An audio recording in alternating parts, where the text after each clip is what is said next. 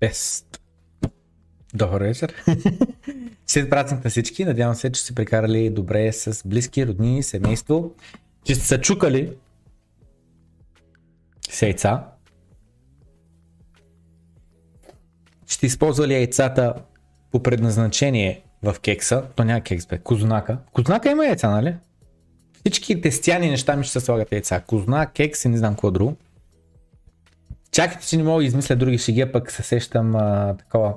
Имаше в а, групата на екипа, в груповия чат, някой беше поснал а, ей тая такова, ей тая шега.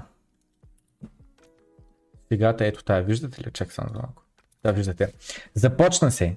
Мек ли е? Надигна ли се? С колко яйца е? И в неделя. Айде да се чукаме. Дай сега дупито. Да. Надявам се, ще се прекара добре и а, така. За, за звука. Знам, че няколко човека се оплака, че звука бил слаб. В същото време знам, че доста други хора, защото правихме анкета и видяхме, повече хора са доволни от звука, отколкото хора са недоволни от звука, че бил слаб. Така че звука е добре. Първо. Второ, аз тук го виждам. В момента, примерно, звука е сравнително висок, най-вероятно защото аз говоря сравнително високо и виждам там влиза в едно червено нещо. Обаче, като почна влиза в това, значи то има зелено, има жълто, има червено. Жълто означава вече внимай, в червеното означава, че почва да ми се изкривява гласа, почва да пръщи, да шумти, да бумти и така нататък. И сега в момента а, стига чак до червеното малекичко. Така. И сега идеята е следната. Мога ли да усиля микрофона? Мога да усиля микрофона, е. Ще почне да криви. Ще почне да криви. Айде от мен да мене ще усиля съвсем малко микрофона. Е така, усиля го с едно от 10 на 15%. Кажете ми, ако започне много да криви, за да го върна обратно. Добре, това е интрото на днескашното предаване в 10.30. 10.37 стана, така че започваме. Сте живи и здрави всички. Нямам други шеги. Надявам се хапнали Агнешко. Не обичам Агнешко, фан факт. Не обичам Агнешко. Ям Билишко, Синско и говеждо на Велик ден и на Гергиов ден. Те. Много, много съдържание имаме днеска. Много съдържание. Започвам първо с малко новини, които са Crypto Exchange Kraken. Crypto Exchange Kraken, лика е долу в описанието, една от борсите, които аз лично одобрявам. Какво си има преди по това е една от борсите, които аз одобрявам. Не всички одобрявам, не борси одобрявам, не всички имам доверие. Аз лично имам регистрации по всички борси. Защо? За да мога лесно и бързо да се прехвърля от борса до борса. Абе, върви ли мину, а, мелодиката, защото не чух преди малко? Върви ли ту, ту, ту, саундтрака или не върви? Защото нищо не го чух. Не го чувам, нещо не го чувам. Вие чувате ли го? Ако не го чувате, ще го ресетна. Така. Та, ей тук долу в описанието на този клип, какво става тук? В описанието на този клип има линкове до социални мрежи, има линкове до Discord сервера ни, има линк до YouTube Membership, за да може да пишете в чата, има линк до Patreon бонусите, защита от хакери, да ни ви откранат криптовалутите, криптомърч, суперяка криптенска, като ето тая Bonex, българската борса, която е още една альтернатива за закупуване и продаване на криптовалути, освен това през тях като мините, нямате проблеми с чуждите такова. Трейдинг алгоритъм, ако се интересувате от търговия, пасивен доход с криптовалути, как да вадите такъв, и ето тук са борсите Kraken, FTX, Binance, Coinbase плюс Bonex. Това са петте борси, които аз лично ползвам редовно. Върви много тихо. Не, не е тихо, не е тихо. Тихо се слушалките. Така. Продължаваме напред с Kraken. Crypto Exchange Kraken а, върви тихо музиката, не гласа ми, разбрах, разбрах, добре. Леко ще усиля музиката. Кажете ми, ако съм усилил твърде, твърде много музиката и ще я намаля. Мисля, че говоря за микрофона, я досах, че пак някой ми обяснява, че ми е тих микрофона, не е тих микрофона. Така, значи сега. Кракен получава пълен лиценз в Абу Даби. Ние му казваме Абу Даби в България, между другото, обаче е Абу Даби. Къде се намира Абу Даби или Абу Даби? Точно до Дубай, на 50 км надолу. Ето тук горе е Дубай, ето тук е Шарджа, един друг, едно друго емирство и тук е Абу Даби. Така. И тук, в този регион, който е arguably един от по-така богатичките региони на света, а, крипто получава а, тако, официално утвърждение от регулаторите там, че им дава позволение на потребителите в Кракена а, в този регион възможността да купуват, продават и стеглят и депозират криптоактиви директно в арабските емирства, в техните такова AED, техните дирами, тяхната валута. Като идеята е, че това какво означава? Край, край. Означава, че са напълно законни криптовалутите, на 100%, всеки може да купува, продава, който иска да прави там, шейхове, мехове, който иска да може да инвестира и така нататък. А, всеки криптомилионер може да отиде там да живее, да продава, да кешаутва в а, такова, като не знам какви са данъците в Абу Даби. Знам, че в Дубай има 5% данък а, ДДС, но в Абу Даби не знам. Може би и там няма никакви криптоданъци. Може би. Не съм сигурен. Така. Това е, това е, това е положителна, хубава, важна новина. Малка крачка, малка крачка в правилната посока. Това е адопцията, така се върви направи. Продължаваме напред с Binance, друга борса, си увеличава криптодоминацията измежду криптоборсите през март месец. Значи, какво става? Uh, Binance една от най-големите крипто ексченджове в света, направо най-голямата, която има 30% от спот волюма през месец март. Това е ужасно. Само една борса да е една трета от всичкия пазар. Спот волюм означава не фьючерси да търгуваш long, short, с ами и реални биткоини купуваш, теглиш на флашка и така нататък. И това нещо през март месец, миналия месец, е увеличил от 29% през февруари, за 1% пак нагоре. Така. 30% доминанса през март месец е малко по-нисък от рекордният процент за Binance, който е достигнат през ноември месец 2021 година, когато беше all high на 69 000, когато а, сме а, такова ли, сме а, са имали 34%. И след като гледате тази графика, нали, тук виждаме Binance е в зелено, Coinbase е в черно, Bitfinex е в сиво, OKX е в червено и така нататък. Нали? Тук ги виждаме. Значи това е Binance, това е uh, Coinbase, това е, какво беше, Bitfinex и така нататък. И сега това гледам това зеленото на фона на това, но то това не е една трета, е брат. Това не е една трета, то е 60% направо ми струва, че това зеленото е по-голямо от всички останали взети заедно. Тази графика или неправилно репрезентира визуално данните, или нещо не разбрах процентите, не знам. Така, също така през март месец Spot volume increase 4%. Да, ето това е spot volume графиката. Също така през март месец деривативните волюми, колко хора търговият, се е увеличил с, а, за 6 пореден месец а, Не, не, е се увеличил за първи път след 6 породни, е, периодни месеца надолу. Значи това е най-вероятно. Първи, втори, трети, менете са малко. Или тук ли ще ги време? Първи, втори, трети, четвърти, не. Първи, втори, трети, четвърти, пети, шести надолу и сега се е увеличил добре. волюма малко се е понадигнал. Виждаме нищо общо все пак с април-май месец миналата година. Така, значи. И а, са стигнали деривативните пазари, а, се увеличил с 4,6% до 2,74 трилиона, а, и имат 62% от цяло а, волюма, а 37% е за спот. Това е, това е, това е, това е, това е. Покрихме го, това е, иска да спомена за Kraken, иска да спомена за Binance, но вървят си нещата. Така, продължаваме напред с Grayscale. Grayscale, Били Бари Силбърт, кой е? Той е фаундър и CEO на DCGO, която е парен компанията на Grayscale, Genesis Trading, Coindesk, TradeBlock, яда, яда, яда, яда. Така. И той поства на собствения си Twitter на 23 април преди два дена. Grayscale прави още един пуш, за да одобри сека биткоин, да стане Grayscale биткоин ETF. Така, статията е от Financial Times. Кой я поства?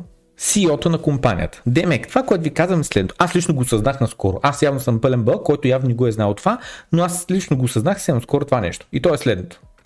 Големите медии, тип Bloomberg, тип MoneyBG, тип, сега пример ни давам, не съм сигурен, тип uh, Financial Times, тип uh, не знам си какво, всичките тези, които са разпознаваеми медии с голям инвестор БГ и тем подобни, ако те пишат статия за определена компания, шансът това да е платена статия е огромен. Какво означава платена статия? Означава следното.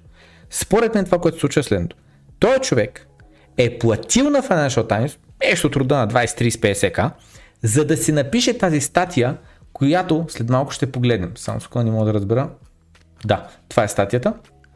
Да, да погледнем статията. И въпросът е, че той е платил да си напише статията. Сега въпросът е защо този човек плаща на тая компания да се пише статия. Защото Тук не че се лъжи, не че е манипулация, не че е изпълнено с лъжи, не че не знам с какво. Това е, е реални неща. Истини пише в тази статия. Аз съм хайлятнал тук на интересните изречения, защото ала бала. Да, бе, знаем, Грейскел ни ги одобря да бъдат ETF 10 поредни пъти, най-сете аджаба да много ги одобрят, защото като ги одобрят, още повече легитимация за криптовалутите, фондове могат да влизат яда, яда, яда, яда. Така. Обаче въпрос е следния. Според това, което става следното. От Грейскел казаха, ще съдим сек. Ще ги съдим. Ако отново ни одобрят малко по-рано, преди 2-3 седмици, имаше, бяха, коменти... бяха пуснали реклами, сещате ли се? Бяха пуснали едни реклами, едни билбордове и казваха време е, време е да одобрят а, такова. Буквално те се опитват да насъдят на хората идеята, мнението, което не е манипулация, според мен е реално, че сека прави проблеми. Одобряват Futures ETF, не одобряват Spot ETF. Това няма никаква лойка. Абсолютно никаква лойка няма в това нещо. Въртят се игри, това е, въртят се игри. А, и въпросът е следния, че а, той е платил, за да се пусне тази статия, отново с цел маркетинг, с цел awareness, с цел всека да я прочете, да види, че в Financial Times е писано, да види, че всички други, които четат Financial Times ще го видят. Яда, яда, яда, яда. Long story short, новината не е голяма.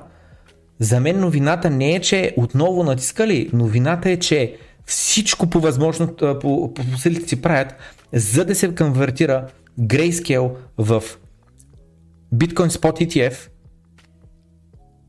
което е добре за нас и те просто дават всичко от себе си. Всичко. Плащат на кого трябва, правят каквото трябва, просто това нещо да се случи. Така, Grayscale е направил fresh attempt, отново се опитват, за да, да одобрят одобрението на US Securities, на Лисека. Grayscale апликацията а, трябва да бъде а, а, такова, да се дадем решение за нея от сека най-късно през юли месец. мерси, мерси, мерси. Тъй. Само три подобни крипто ETF-а в момента чакат на опашката за одобрение или да бъдат отказани. Това е, това е, това е. Статията Алабала. Фреш пуш Алабала. Съществено за мен е следното. Те спробваха три пъти, три пъти откаха. Примерно, сега два да я знам. Обаче вече те си им писна. Писна им. Буквално стават пари, маркетинг, всичко правят. Билбордове, милбордове, статии платени, всичко. За да има social pressure и не знам какъв друг прешър да го нарека, срещу това. Айде да живее свободата. Какво да не искаш да ми кажеш, че а, Мъск е купил а, а, такова. О май год! Yeah.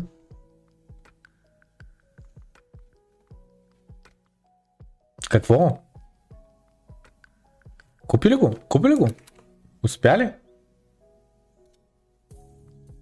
О май год, купил го наистина. Браво на Дислав, тук що писахме история. Дислав вътре в чата написа, айде да живее свободата на солото, браво на мъс, смяте човек, пише ми история, не знам как да ви обясня. Е, е това ме между другото е зверски як. О май год, човек, пише ми история, не знам как да ви го обясня. Пише история, за която повечето хора с пъти даже не разбират, че пише ми история. Holy moly, dude. Не бе, не ретвит. Колко е твит? Чакай, чакай, чакай. History in the making. Нали знаете, повечето хора, докато се пише история, не знаят, че в момента се пише история. Това какво е направил, бе? Грек is a Wesом 8. 8? Къде? Аха, 8. Тов Грек, бе! Ой, Дай големия трол. И Илон Мъск пуска птичето. Найс. Добре, поствам веднага в нашата група. Ако не сте в нашата група, може би не е лоша идея да влезете в нашата група. Криптореволюция с Пламен Надонов, cryptorevolution.bg. Също така, птичето отлетя. А, може би не е лоша идея влезете, както да ударите лайка. 164 човека гледат, 72 лайка има така. Продължаваме напред с Ева, ева, ева, пишем история. Хора, не знам как да ви обясна. Просто пишем история.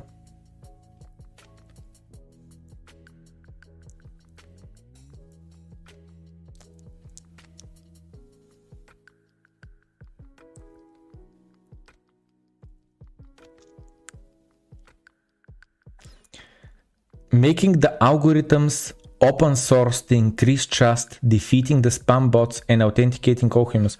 Човек, не знам как да ти обясня. Не знам как да ти обясня.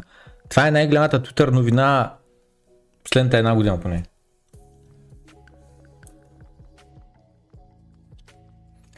Just retweeting so I can feel a part of history.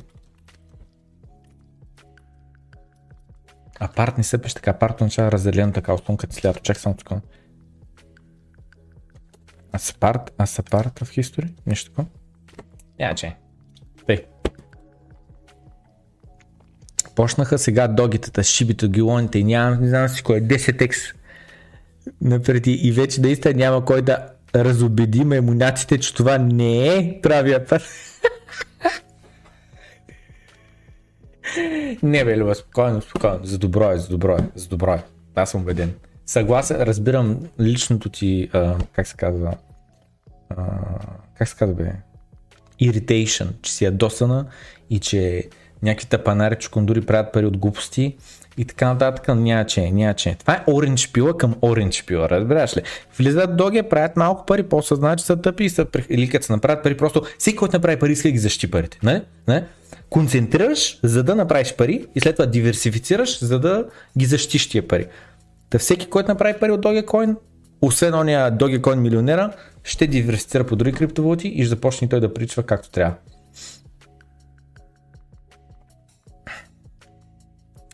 Така, сега продължаваме напред с... Браво, браво, браво, браво.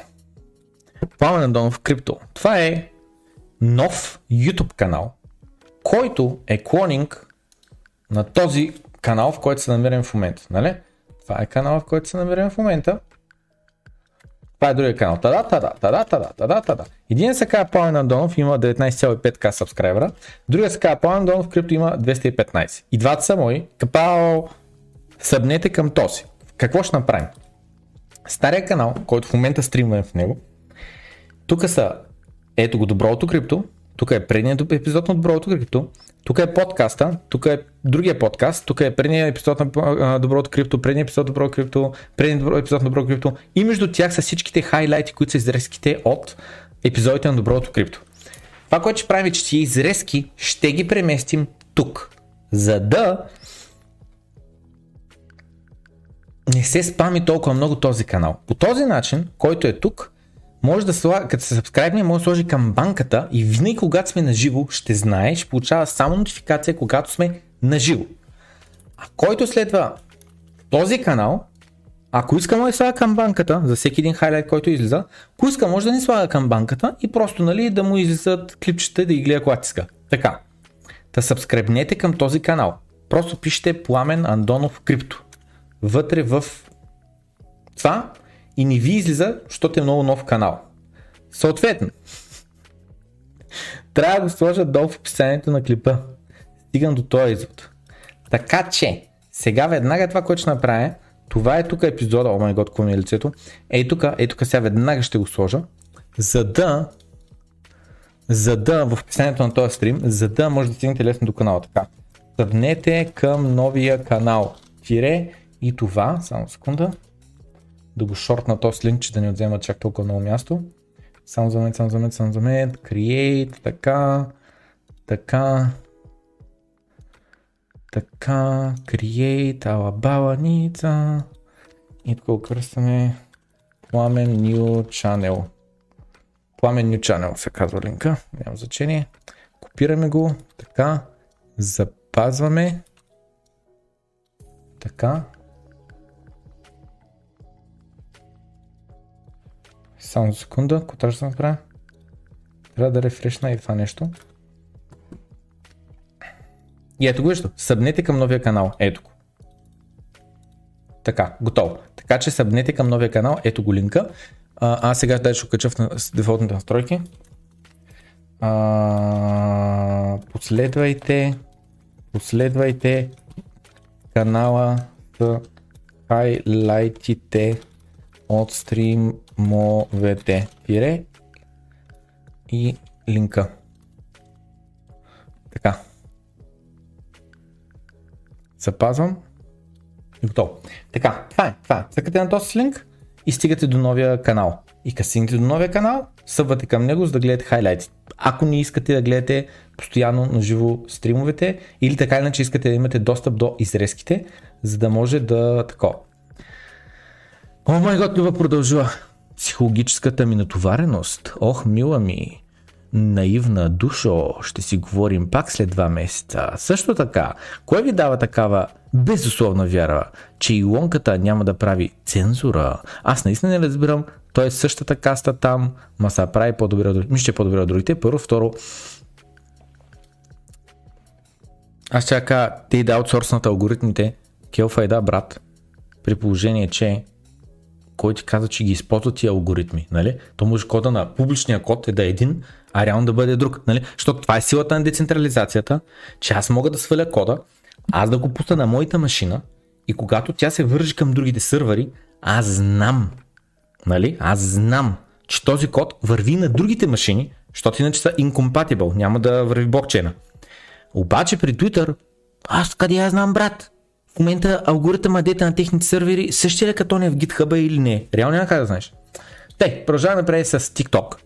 TikTok и Instagram. Имаме TikTok и имаме Instagram. Пускам само последното клипче и след което започваме с а, таковата. След което започваме продължаваме с съдържанието, само искам да спомена, че само забележите. Като направя кликбейт видеа на тези пасивен доход и печели 600 лева брат от криптовалути напълно пасивно и гледайте как има защитно повече гледания.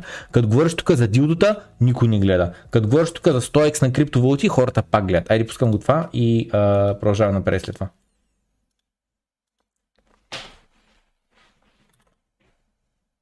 И ще тръгне. 5% ми е биткоин, 30% ми е в етер, 20% разпределен в други 30 криптовалути. Да. Защо имам в други 30 криптовалути? Защото да, биткоин на 100x няма да направи. Нали, може да направи 2x, може да направи 3x, може да направи 5x, а 100x няма да направи. Но тия 30 криптовалути, надявам се, някой може да направи да, тако, да. но с точно там 20% от капитал. Mm. Не 100%, не 50%. И другото, че тия 20% от капитала съм ги разделил в 30 криптовалути. Което какво означава? В нито една криптовалута първо нямам над 5% от тия, които са освен биткоин и етериум. И второ и по-важно, в много от тях имам под 1% под 1% сам. И сега знам за някой човек, дето той ще каже, плане, аз такова, аз имам тук само 5000 да инвестирам, малко сложа под 1%, то и са под 50 лева, той стоек да направи, тото и пари ли са, само 5000 ще им направи. Човек, първо ще отдови портфолиото, ти си инвестирал 5000 една криптовалута, ти още 5000, бързо портфолиото, след, след това нали, аргумента е, маска милионер да стана. Ма кой ти каза, че с 5000 лева трябва да станеш милионер? Ако се интересувате от криптовалута и така нататък. Добре, така. Това беше. Просто да мина през това. Набързо минах толкова. 30 Продължаваме напред с Значи, продължаваме напред с какво започваме. Добре, е много набързо, има нова тенска, някаква мацка, един сърф с биткоин, кова кефи, може се купите, ето я тенската, тъй, тъй, тъй, тъй, тъй, тъй, тъй, ето я, тата, мацка, тенска, така, жена, други, сиво, синьо, черно, кафяво, бембено, който иска супер яки криптотенски, линка е долу в описанието или просто пише google cryptotenska.com. Така, продължаваме напред с Кита, брат. Кита, между другото видях, че Блекси написа че той е написал първи, вярно, сега видях. Илон Мъск купи Twitter и всичко скочи. Право, право, право, право. Не съм го видял просто, не съм го видял. Браво, браво. Те, Кита пак купи 300 биткоина. Продадих 500 биткоина, купи 300 биткоина. Продади ги на 41к, купи на 39к. Ами, който си е трейдър, си е трейдър. Кой е така? Продължавам напред. Financial Times така, коментирахме от това. Продължаваме напред. В нашата група, Криптореволюция Слава Надолов, здравейте, някой може да ми каже как да се видя улет адреса в Binance? Страхотен въпрос много добър въпрос. И веднага човека му е дал отговор с... Кой му е дал? Дженгис му е дал отговор до линкче, до клипче How to find your wallet address on Binance. Тара! И благодаря. Ето, проблем решен. Проблем решен. Нали? Нали? Нали? В следващия момент обаче, че кондурите реално много обичат е така да правят, да ми пращат на мен лични съобщения. Е, и заради това аз съм си го написал е тук в интрото. И лични съобщения, личните съобщения са ми спрени. За връзка с екипа има посочен имейл. Ако някой се пита, брат, къде е този имейл, значи не си оправен, значи не трябва имейл да ни пишеш. За хората, които искат да пишат лични съобщения, им тук някъде има бутон Message, могат да го цъкнат, обаче като го цъкнат този меседж бутон, аз реално не получавам абсолютно нищо. Що не получавам абсолютно нищо? Ами, защото съм ги спрял. И в момента от септември месец насам буквално нямам абсолютно нищо. Защо? Защото е такива въпроси ми се задават. Абе, те са важни въпроси. Ама не трябва да са към мен. Има форум, нали? Едно време така им викахме на форумите, форуми им викахме, да в дискусиите, задаваш си въпроса, хората ти помагат. Аз тук не съм а, help деска на биткоин таковата, защото нали CEO-то го няма така. Продължаваме напред с ето, един по-добър източник от Forbes върху реално какво се е случило в Централна Африканска република. Излезе новина, че биткоин е прият като legal tender в Централна Африканска република. За жалост не е реалността. Първо, в документите пише крипто, а не биткоин. Второ е закон, който вече е прият, а не е нещо, което да е написали там драфт, сега дай да гласуваме, сега дай да го помислим, дай да го изчистим. Не, не, не. Приете законопроекта, което е хубаво, защото нали, истина е, новина а не спекулация какво ще. Това, което те искат е новите технологии просто да прескочат старата финансова система. И съответно те вътре по становища и както са изписани нещата, се говори, че централните банки не са, не са добра идея и ни влияят добре. Миксбак, с други думи, сол-сол и положително отрицателно. Тук има а, статия в френски или на какъвто беше там език и сега тук пише, а, че нали такова, че пише за криптовалути и по-точно биткоин. Така че нали казва, че все пак споменават биткоин, не да не споменават. А, обаче, и този вика, да бе, обаче законопроекта не е само за биткоин. И така нататък и така нататък. Та, това е, това е. Днес имаш сравнително голяма новина, обаче за жалост, вчера явно било, обаче за жалост не не, не е чак толкова голяма като втория Салвадор или нещо такова. Но, но, но, но, без сравнение, то се казва миксбак, но за мен е в правилната посока. Колкото повече криптовалутите и биткоин са в устите на политиците, толкова повече са в умовете на хората. Само въпросът е да има право на образование, за да може хората да не бъдат манипулирани на тема, о, криптовалутите, измамници, еди си какво и така нататък. Тъй, няма да бам бак тази цена, тема, но набързо минавам през Енкър. Помните ли колко пари бях карал? Мисля, че бяха 12 900 нещо. И вече, тъй като минаха няколко седмици, нали? Мисля, две седмици мисля, че минах откакто карах парите в Енкър. И тъй като ми прави по 6 долара на ден, ако беше там 7 долара на ден, 48 долара на седмица, 211 долара на месец, 2500 долара на година, вече са на 13к. Вече са на 13к. И си ги държа там паричките. Не казвам на никой да си слага там парите. Не казвам това.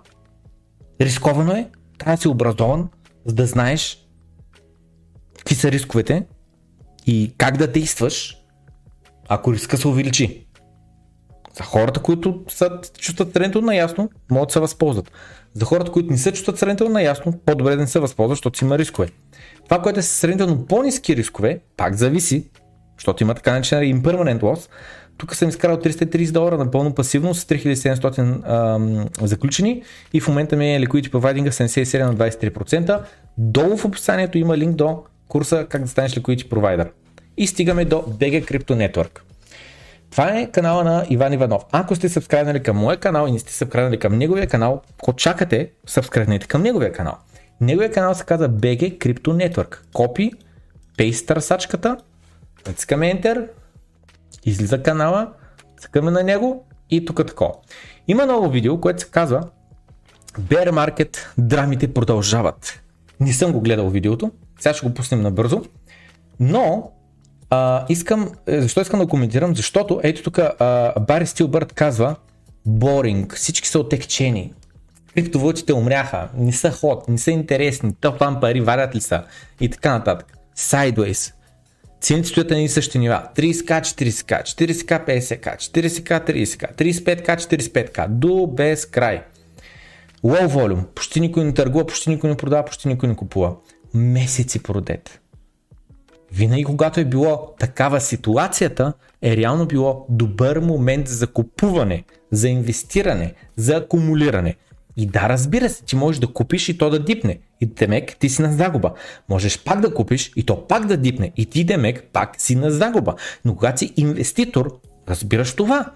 Че когато купуваш докато нещо пада надолу, естествено, че докато тръгне нагоре, ти си на загуба. Никой не ти е казал, че в момента, който купиш, ама точно в този момент трябва цената да тръгне нагоре и никога повече да не се пада под тая цена, която ти си купил. Иначе си бълък, разбираш ли. Не работят така инвестициите. Та. И то нали, почва тук да коментира за 2018 какво е станало, след малко ще го погледнем. След това ще мина през този твит, след това ще мина през този твит да обясня какво виждам. Но първо искам да видим през клипа на ванката. Надявам се, че няма напротив, че малко ще, в, в, в моя стрим ще минаваме през неговия клип. Но, но, но, не съм го гледал, пък ме е интересно точно какво ще каже. И така, пускаме го. Чакай само секунда, че трябва да мютна музиката и трябва да анмютна десктопа. Готово.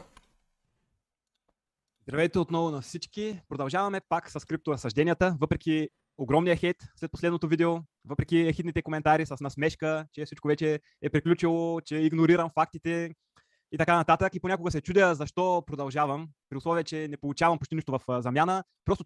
И аз така. Просто, а, просто толкова много необразованост, толкова много, виждам от он един, вчера там в Facebook пак е така един човек ми каза, че агитирал съм всички хора да купуват биткоин и после като си загубили парите ще ли да ме търсят. И аз му казвам, брат, кой на че ме търсят? За финансова консултация ли ще ме търсят? Може би, може да ме търсят за финансова консултация. Тук вътре в Patreon, ниво 5, ти дава достъп 30 минутен разговор едно на едно. Струва 100 долара. Толкова ми струва времето. 100 долара за 30 минути. Един час трябва 200 долара. Само, че не можеш да купиш над 30 минути на месец. Толкова продавам времето си, толкова има свободно за продажба. Както биткоин са лимитирани 21 милиона, така и времето ми. Така че някой ме търси за финансова консултация, въпреки че аз не съм финансов консултант, което означава, че е абсолютна грешка, само приятелски разговор може да проведем, струва 100 долара. Та, връщайки се към това, ужасно много необразовани хора, които хал хабер си нямат, говорят глупости, крипто как ще да умре, как пак нали, разсъждения, как китайците го създали или не знам си какво и така нататък. И като трябва ги четеш такива неща и са ти в групата и се чуеш сега какво го направиш този чукундур, да го изхвърлиш, да го банниш или се опиташ да го образоваш. Та много е зле положението, много зле положението. На никой не му се поема риск, на никой не му се носи кръст. Всеки иска просто да му кажеш безплатно, купи сега и цената като се вдигне, той да забогатее и след това той да е много умен, че те е послушал. Нали? Той е много умен, че те е послушал. Без да ти е дал нищо, без да заслужава нищо, без да е работил нищо, без да е писал един ред код, 10% от хората са така. Тъжна картинка. Цецо ще минем през Това е подкаста. Това е интересно. Имам по-дълъг опит в него, на фона на повечето пазарни участници. Доставят ми някакво удоволствие тези видеа и затова ще продължавам. Благодаря на всички, които са все още в Patreon. Това е нещо, което ме кара да продължавам, плюс хората, които видях на криптосъбитието в София. И... Криптосъбитието в София. Криптореволюция топ, топ, топ, топ беше. Горещо препоръчвам да гледате записа вътре в канала ми, ако не сте го гледали, изтървате много. Това е нещо, което на мен ме е интересно, пак казвам. Не ме интересува друг инвестиционен клас, не ме интересува 5-7% доходност в недвижимо имущество, добре плюс защита от инфлация, понеже. И он един правих рент на тази тема и забравих, мисля беше за ванката. Аз съм патреон, въпреки че не съм дори в Дискорда. Дискорда му затворен, не е публичен. Аз съм патреон, защото го подкрепям, защото ценя това, което прави, защото е важно някой да го прави. Така че който е патреон при мен, според мен не е лоша идея да бъде патреон и при него цената на имотите скача. За мен целта е да увеличавам стоеността все още. Крипто убива всичко по възвръщаемост през последните години. Нищо не ме кара да мисля да се променя мнението, че нещо се е променило за напред. И това ми е интересното, затова искам да говоря. Няма все още такава среда около мен, където много хора да се интересуват от тази технология, затова продължавам с видеята. Няма ми интереса да обръщам, да отделям голяма част от времето ми за нещо друго, като примерно някакъв спорт или кой отбор е победил или какво се е случило с някой тенисист. Просто там бих отделил 5% или много по-малко дори от времето ми. Основ, основният ми фокус остава в крипто. Като, пак казвам, това което се случва в момента, аз съм го преживял на няколко пъти, видял съм много по-сериозен страх. Не съм притеснен в момента, няма да бъда притеснен, ако паднем до 20 000 за биткоин или под 20 000. Вече съм изслушал толкова подкасти, толкова съм изчел за тази технология. Просто за мен аз съм си убеден, а, че тя е бъдещето и аз не знам какъв риск да предприема. Аз имам граница, не съм купувал през последните вече две години, може би близо 3 години, но и не продавам. И продължавам да споделям. За който е полезно, супер, за който не е полезно, нямам против и срещу лоши коментари, никога не трия нищо. Така че всяка обратна връзка е добре дошла. Аз си правя нови изводи от нея, като цяло се забавлявам, защото повечето хора, които са негативно настроени към пазара в момента, за мен е почти сигурно, че те са отскоро, те са влезнали в грешния момент, в момента са на загуба и не могат въобще да вникнат в това, което предлагат биткоин като начина по който ще промени света. Те са изцяло вперени с едно е казино, с едно цената скача, пада и не виждат нищо по-далече от това. За да вникнат по-дълбоко, най-вероятно ще трябва поне да избият това, което са вкарали, да са вече малко повече отгоре, да се чувстват по-спокойни финансово и тогава вече Ей, това е. Гледаш всеки ден цената, всеки ден. Напечава съм, днес съм на загуба. Утре сте напечава, днес съм на загуба. О, мале, днес съм още по-на загуба. Брат, Що си на загуба? Що трябва да продадеш днес, ти трябват парите ли? Буквално е това. Хората се успокояват, когато веднъж цената се вдигне значително над покупката им и тогава си казва човек, шанса да отида на загуба е минимален. До него момент казино, просто гледа казино. Гледа се днеска, днеска, днеска. Не се мисли 4 години напред, нямаш план. Защото нали при днеска, който купува, започне да купува биткоин? На 40 да кажем, че е цената сега в момента. Като купиш биткоин, трябва да гледаш за 4 години напред. Трябва да имаш представа в главата, сам да си направил калкулация, каква ще е цената след 4 години и да купуваш само единствено ако имаш ясна идея каква ще е цената след 4 години и защо ще бъде такава. И съответно да имаш план на действие, ако цената директно започне да ескалира на там, ако стои много време е равна и накрая стигне там, или тръгне надолу и след това те стигне там, както и всеки един от три, три случая, без да стига до там, където ти си очаквал след 4 години. Но винаги поне си трябва да за 4 години. Ако не е за 4 години, ако ще търгуваш, ако ще купуваш днес, утре продадеш, след 7 месеца да продадеш, няма смисъл да го правиш с криптовалути. По-добре е да го правиш с суровини, ако щеш, с акции, ако щеш, с злато, ако щеш, каквото си искаш. Просто е безсмислено го правиш с криптовалути. Друго, има на тях силата. Не просто, че можеш да ги търгуваш. Има една пирамида на масло или както беше, в началото са най-базовите нужди и след като ги има човек, тогава може да мисли за по-духовно или за нещо по-възвисено, което според мен е когато задълбаем надълбоко в заешката дупка, която предлага биткоин, която няма край. Колкото повече учиш, толкова по-малко искаш да диверсифицираш и толкова по-интересно ти става искаш да задълбаваш повече. Бързи коментари, започваме с последния ми Twitter пост. И това е ретвитване на твита на план B, според който, за да имаме голям спад от 70% и повече, за да имаме истински бер пазар, пак казвам, който може и да сме сега, но това е неговото мнение, това е моето мнение. За да го има това нещо, преди това трябва да имаме истински bull market. За него последния bull market беше bull market for ants. Тоест, супер смешно, супер слабо, аз както горе съм коментирал. Тези, които имаме изживяни предни bull market, а не сме много хората на пазара, които имаме. Аз бих слушал хората, които имат по-дълга история от мен в крипто, а не някои нови специалисти, които са познали какво ще стане страната последните няколко месеца, обаче нямат дългосрочния трак рекорд, как са се представили в много добри и в много лоши времена на пазара. Та, аз съм съгласен с всичко това, лично аз и според мен повечето хора, които сме изживяли. И между другото, се сещам, сещате ли се, бяха паднали цените? Как а, ония първо беше крипто, Чико Крипто. Беше се депресирал край, повече няма прави видеа, не знам с кого. Сещате ли се, защото аз се сещам. Кой беше другия дет се депресира? Сещате ли се? Не знам защо в главата ми е карал Дамун, ама не съм сигурен.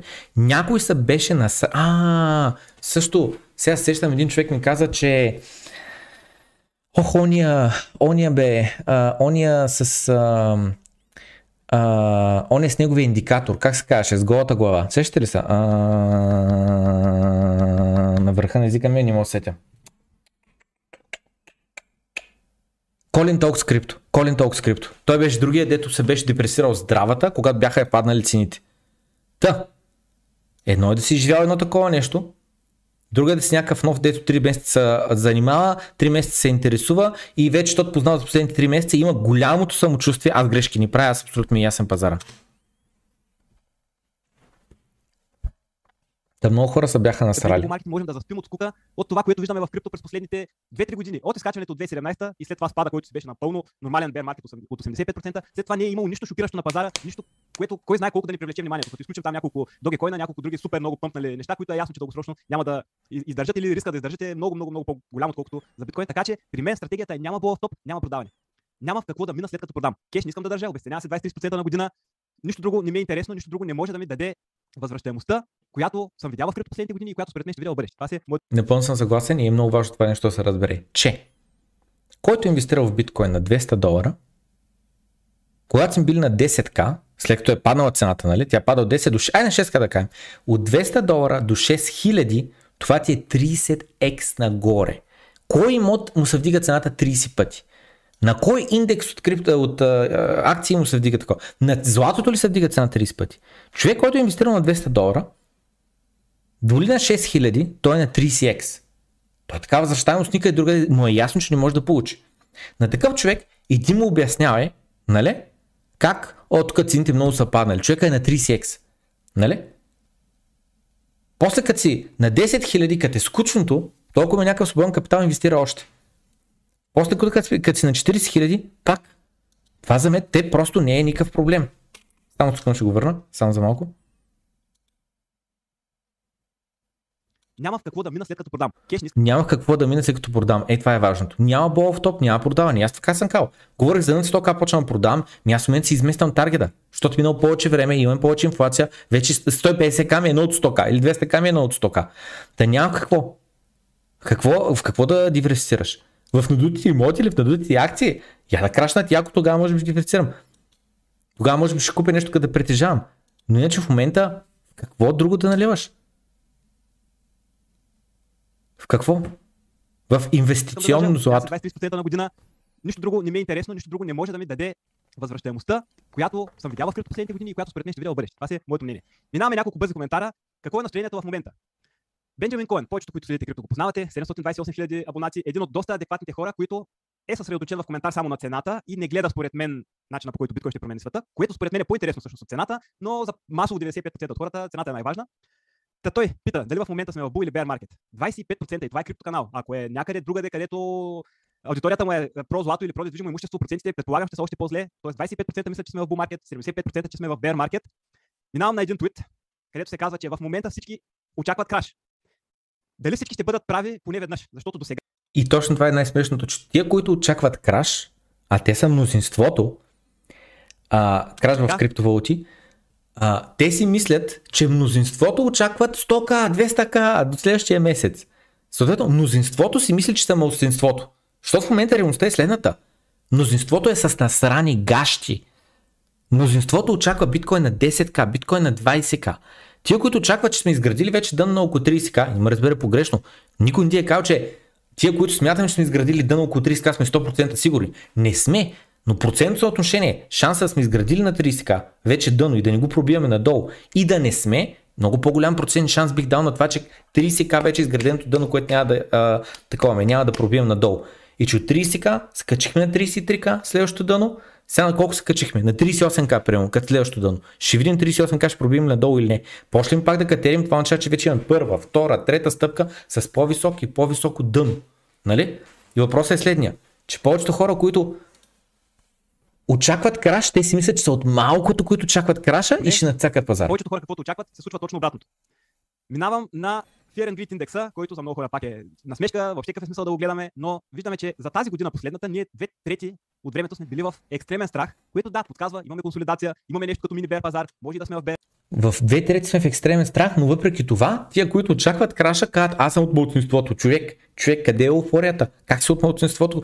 Нали, тия, които са очаквали краш тук, те са били младсинството. В един от коментарите на предното видео, които след малко ще разгледаме, коментирах, че дори да сме в бер, сме към края, според мен. И е въпрос на интерпретация кой как гледа на Бул и бер пазар в актив, който е само от 10 години. Бул и бер може да гледаме в злато, което е от 5000 години. Но в а, крипто, за много хора бул не е приключвал въобще, защото единственото време, в което падаме 85% е когато преди това имаме 100x. Поне до сега историята е била така. Сега ли е времето след половин година близо в екстремен страх да сме бериш? Ами, м- според мен не. Сега ли е време след половин година сме береш? Ами, м- според мен не. Това ми е многото. М- скептичен съм. Чакай малко, много яко беше. Сега ли е времето след половин година близо в екстремен страх да сме бериш? Ами, м- според мен не. Ами, м- според мен не. Ами, така е. Така, е, година сме в. Ми, аз съм бериш, бериш съм, много съм интелигентен. Абе, брат, стигни се малко. Според мен не. Всеки си прави изводите, той в какво иска да вярва. Минавам на коментарите. Откъде да ги започнем? Прескачам тези, които са добри. В смисъл, благодаря. Аз лично давам хайт на акаунти от моя YouTube акаунт, от такива, които коментират. Въпросът обаче какви? Които псуват, които заплашват, ама буквално получавам съм заплахи човек в коментарите, разбираш, и брат, да видя на улицата, не знам си кой, някакви пълничко кондури човек. Това 21 век сме, владее са малко, не си, не си на училище, не си 16 годишен, нали? дръж се като възрастен човек, деда. Аз съм на 33, не знам този да го пише коментара, може да е на 16, сега, това е друг въпрос. Та, а, какви други? Абе, такива, общо взето такива, които ти става ясно, този човек няма какво комуникираш. Ако някой зададе въпрос, ако някой еди си какво, отговарям. Ако нямам време да отговоря, ако е някакъв супер елементарен въпрос, просто не отговарям, защото не ми се занимава. Но наглеци, арогантни, ама арогантни до нали, пукване, просто нямам време. Отказвам, отказвам да даря от времето си. Ванката явно не, не крие никакви коментари, в смисъл, не, подкривам пред, не че ще скрие коментара, имам пред, че скрива целият акаунт, за да не му вижда коментар, защото да го направи. които следят, видяха в погледите в очите им в Пловдив, в София, когато се видяхме на криптосъбитието. Тази цялата благодарност ме каза, кара да продължавам да си споделям мнението. А, искам да коментирам набързо по-отрицателите, които въобще не са малко м- и не помня общо взето наистина в годините. В началото, примерно, съм имал 300-400 гледания на видео, сега да се да кажем, че са към 2-3 хиляди, така максимум, ако видеото стане по-интересно и коментирам цената, не коментирам тези другите неща, които никой не, не ги интересува, почти никой. Но наистина Ако коментирам цената, а не тия другите неща, никой, никой, никой не ги интересува. Ужас, човек. Ужас. Ужас. Бедно племе сме. отрицателните коментари преобладават. Аз също направих пост, в който питам дали хората мислят, че сме Bull или Bear.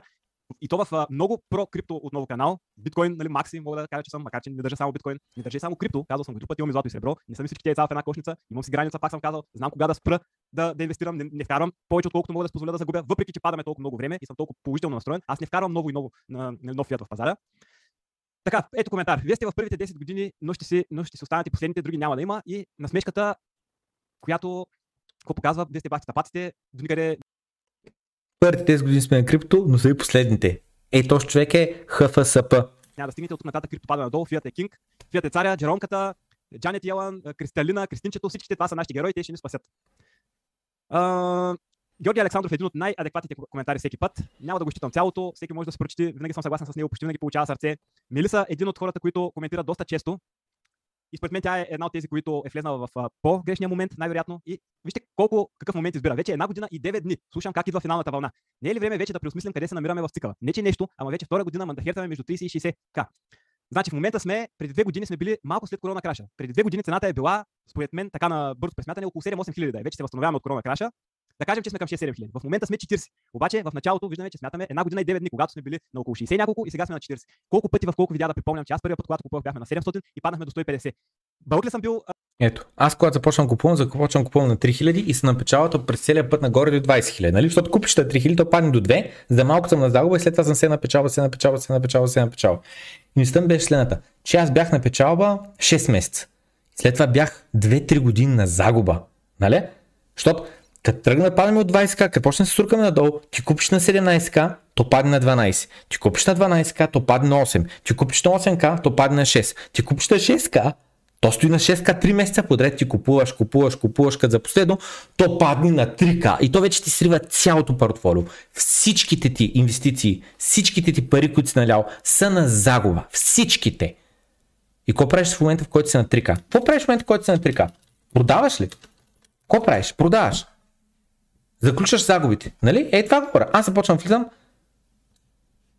какво става тук? Той, той целият маркет така се чуя какво става тук, не съвпада нещо цифрите. Така. Аз започвам влизам някъде, някъде, не, не съм сигурен, трябва да проверя по такова, но някъде и тук, в този диапазон започвам да влизам. И съм, тук съм бил про малко на загуба или може и тук съм били първите покупки, не знам. Та, тръгваме нагоре, и са на печалба, малко на загуба, пак на печалба и от тук нататък вече само на печалба, защото ти вкараш, караш, ма ти си яко на печалба, дори тук да съм малко на загуба, ти си яко на печалба. До тук 6 месеца съм яко на печалба и съм царя на света и съм хванал биткоина за големия такова, нали се сещате за къв голям и съм най-якия и съм най-умния и как биткоин е бъдещето. И след това това нещо, като се тръгна с сурка надолу, ти доей тук, вече всички печалби си ги загубил, ако не и вече си на загуба. И тук като продължиш да инвестираш, тук вече със сигурност на загуба. На трика вече със сигурност си на загуба. А и тук е това нещо го помня. Ей тук вече наистина бях изплашен, че това нещо умря и ще загубя всичките пари, които съм инвестирал, а по него момент бяха всичките им спестявания. Питай ме сега лошо ли ме? Питай ме сега лошо ли ме? И питай ме, примерно да кажем средна цена 6к, питай ме в момента на 6x нагоре лошо ли ме? Погледни S&P 500. Нали? Примерно вкарах на 10к, Днеска са на плюс 500%, значи от 10к съм направил 60к. Питай ме лошо ли ме? Ма се иска търпение. Иска се търпение. И по-важният въпрос е следният. Защо ето тук не се отказа? Защо ни продадох всичко? Защо ни продадох всичко? Защото в момента, който започна да инвестирам, не инвестирах, защото цената се вдига. Инвестирах, защото си казах, тази технология е невероятна, за мен очевидно е бъдещето. Ей тук, когато цената падна, нещо промени ли се? Щупили са кода, хакнаха ли биткоина, изтриха ли биткоина, забраниха ли го по света? Какво се промени? Абсолютно нищо. Да. Всички хора, които са започнали да влизат, да речем, ей тук по върха, и са видяли това, после са видяли това, после пак са видяли това, или пък кажем тези, които започнали да купуват точно ей тук. Това нещо в момента, за мен е равно на все едно, ей това нещо в момента, или е това нещо в момента, или е това нещо в момента. Кое ще да е от тях? Няма значение. Ако е това и при паднем с 50% надолу и те с 50% на загуба, има ли значение след следващата ескалация, когато първо закара на 300, 600, 500к? Естествено, това е чиста спекулация. Нямам кристална топка. Не знам, ще стигнат някога 300, 600, 500к. Не знам. Може ли криптовалути да умрат? Ма може естествено. Просто поемам риск със своите финанси. Това правя. Защото имам следния избор. Или ни поемам риск, или купувам на all-time high имоти или купувам акции на all-time high или държа в банката на 20% инфлация. Това са ми изборите. Поем голям риск с криптовалути, поем голям риск с имоти, поем голям риск с акции или ме изяжда инфлацията. Това са пред мен изборите, които аз виждам. И всичко това е заради щупената система. Тъй тук се върнем. Защо продължих? Защото имах план. Защото нищо не беше се променило. Да, може ли вместо купувам пътя нагоре да изчакам после да налея всичко тук. Можело е, ако имах кристална топка. Който няма кристална топка, купува по пътя нагоре, купува по пътя надолу. Ако има план, който няма план, заключва загубите и после плаче. Нападали, тази половин година съм бил бълък. Следващите две-три години обаче какво се е случило? Страшно много екс нагоре. Страшно много екс, които и аз тогава не вярвах, че чак толкова са възможни и пак не съм им взел изцяло потенциала и затова споделям какви са ми били грешките за толкова години. И това не ви ли напомня на бер пазарите, когато цяла година по същия начин мандахерцаме и последните месец-два е финалната капитулация. Напомня, наистина, в случая, ето, отворил съм пак графиката. Това бяха страшни тук сривове надолу, много лошо. Който е купувал на върха, със сигурност е много изнервен, който е DCA, да каже. Искам да напомня за ей този твит, нали? Ей този твит, след малко ще минем след, е, през него, той е просто директно след видеото в програмата, след това ще минем от там. И той, нали, идеята е, че ето това, ето тук, е равно на ето това, ето тук, и съответно идва срива до 20к. Нали, с 50% надолу, с други думи от 40к отиваме на 20к. Или от 30к отиваме на 15к. Пример, ако ето това е ето това, то съответно, нали, ако ще го повтаряме, имам 50% слив до 15к, стоим там известно време капитулация и след това вече тръгваме да катерим нагоре. Може така да изглежда графиката и ето това, нали, цялото, да е копия на ето това. Може бе, и знам как хората обичат да гледат назад и да си го представят, че го копи-пейстнем. Обаче според мен пазара е малко по-непредвидим.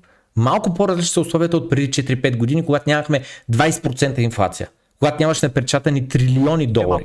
Когато все още институциите не гледаха на биткоина като М, това може би има потенциал. Когато Grayscale беше много далеч от това да бъде биткоин ETF. Тук, да, времето, което сме били отгоре, DCA имам предвид човек, който е почнал вече в еуфорията да купува, не в uh, добрите времена. До някъде напомня, но колко пъти да се повтарям, че приемам съвсем като възможно да паднем до 200 седмична, но това, което аз повтарям и повтарям е, че няма да имаме ей този момент на над 1000 дни, в които да имаме нов връх. Това е нещо, което аз, си, което аз си мисля. Не виждам такъв тип bear market, където да се мине през всичките фази и след това да пробиваме малко по малко резистанса, който сме създавали преди това. Според мен всичко ще стане по-бързо от тук. Това си е моето мнение.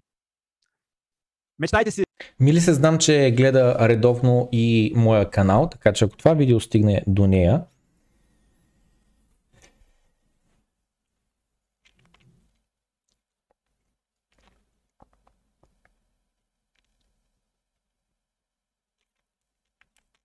иска се търпение и разбирам, че е болезнено, ако някой започна да купува ей тука или ей тука, или дори да започна да купува тук, но колкото по-нагоре отиваме, толкова по-агресивно да купува и съответно си наливаш 1000 лева тук, 2000 лева тук, 3000 лева тук и 10 000 тук. Съответно средната цена ти е тук горе. И сега си под вода. И знам, че е болезнено да си под вода, защото отново на мен средната ми цена тук е била не знам колко, 9-10к примерно е била средната цена, защото колко по-нагоре отиваме, толкова по-агресивно купувах. Толкова повече имах а, доверие, или как да кажа. А в момента, който се ударих нали, цената, си казах, не, то ще тръгне нагоре и нали ни продаваш. И след това вече като се 3x надолу, нали, си казваш, холи моли, нали, какво се случва тук. Та, като биткоин не ми е виновен, аутовете съм виновни, проблема беше, че започна да наливам в аутове, имам клип по тази тема, коментирал съм го, няма значение. Та знам, че е болезнено, но отново, питах, лошо ли ми е в момента, като средната ми цена примерно на 6000, а ни в момента сме на 40. Имам по-добра възвръщаемост от всичко друго.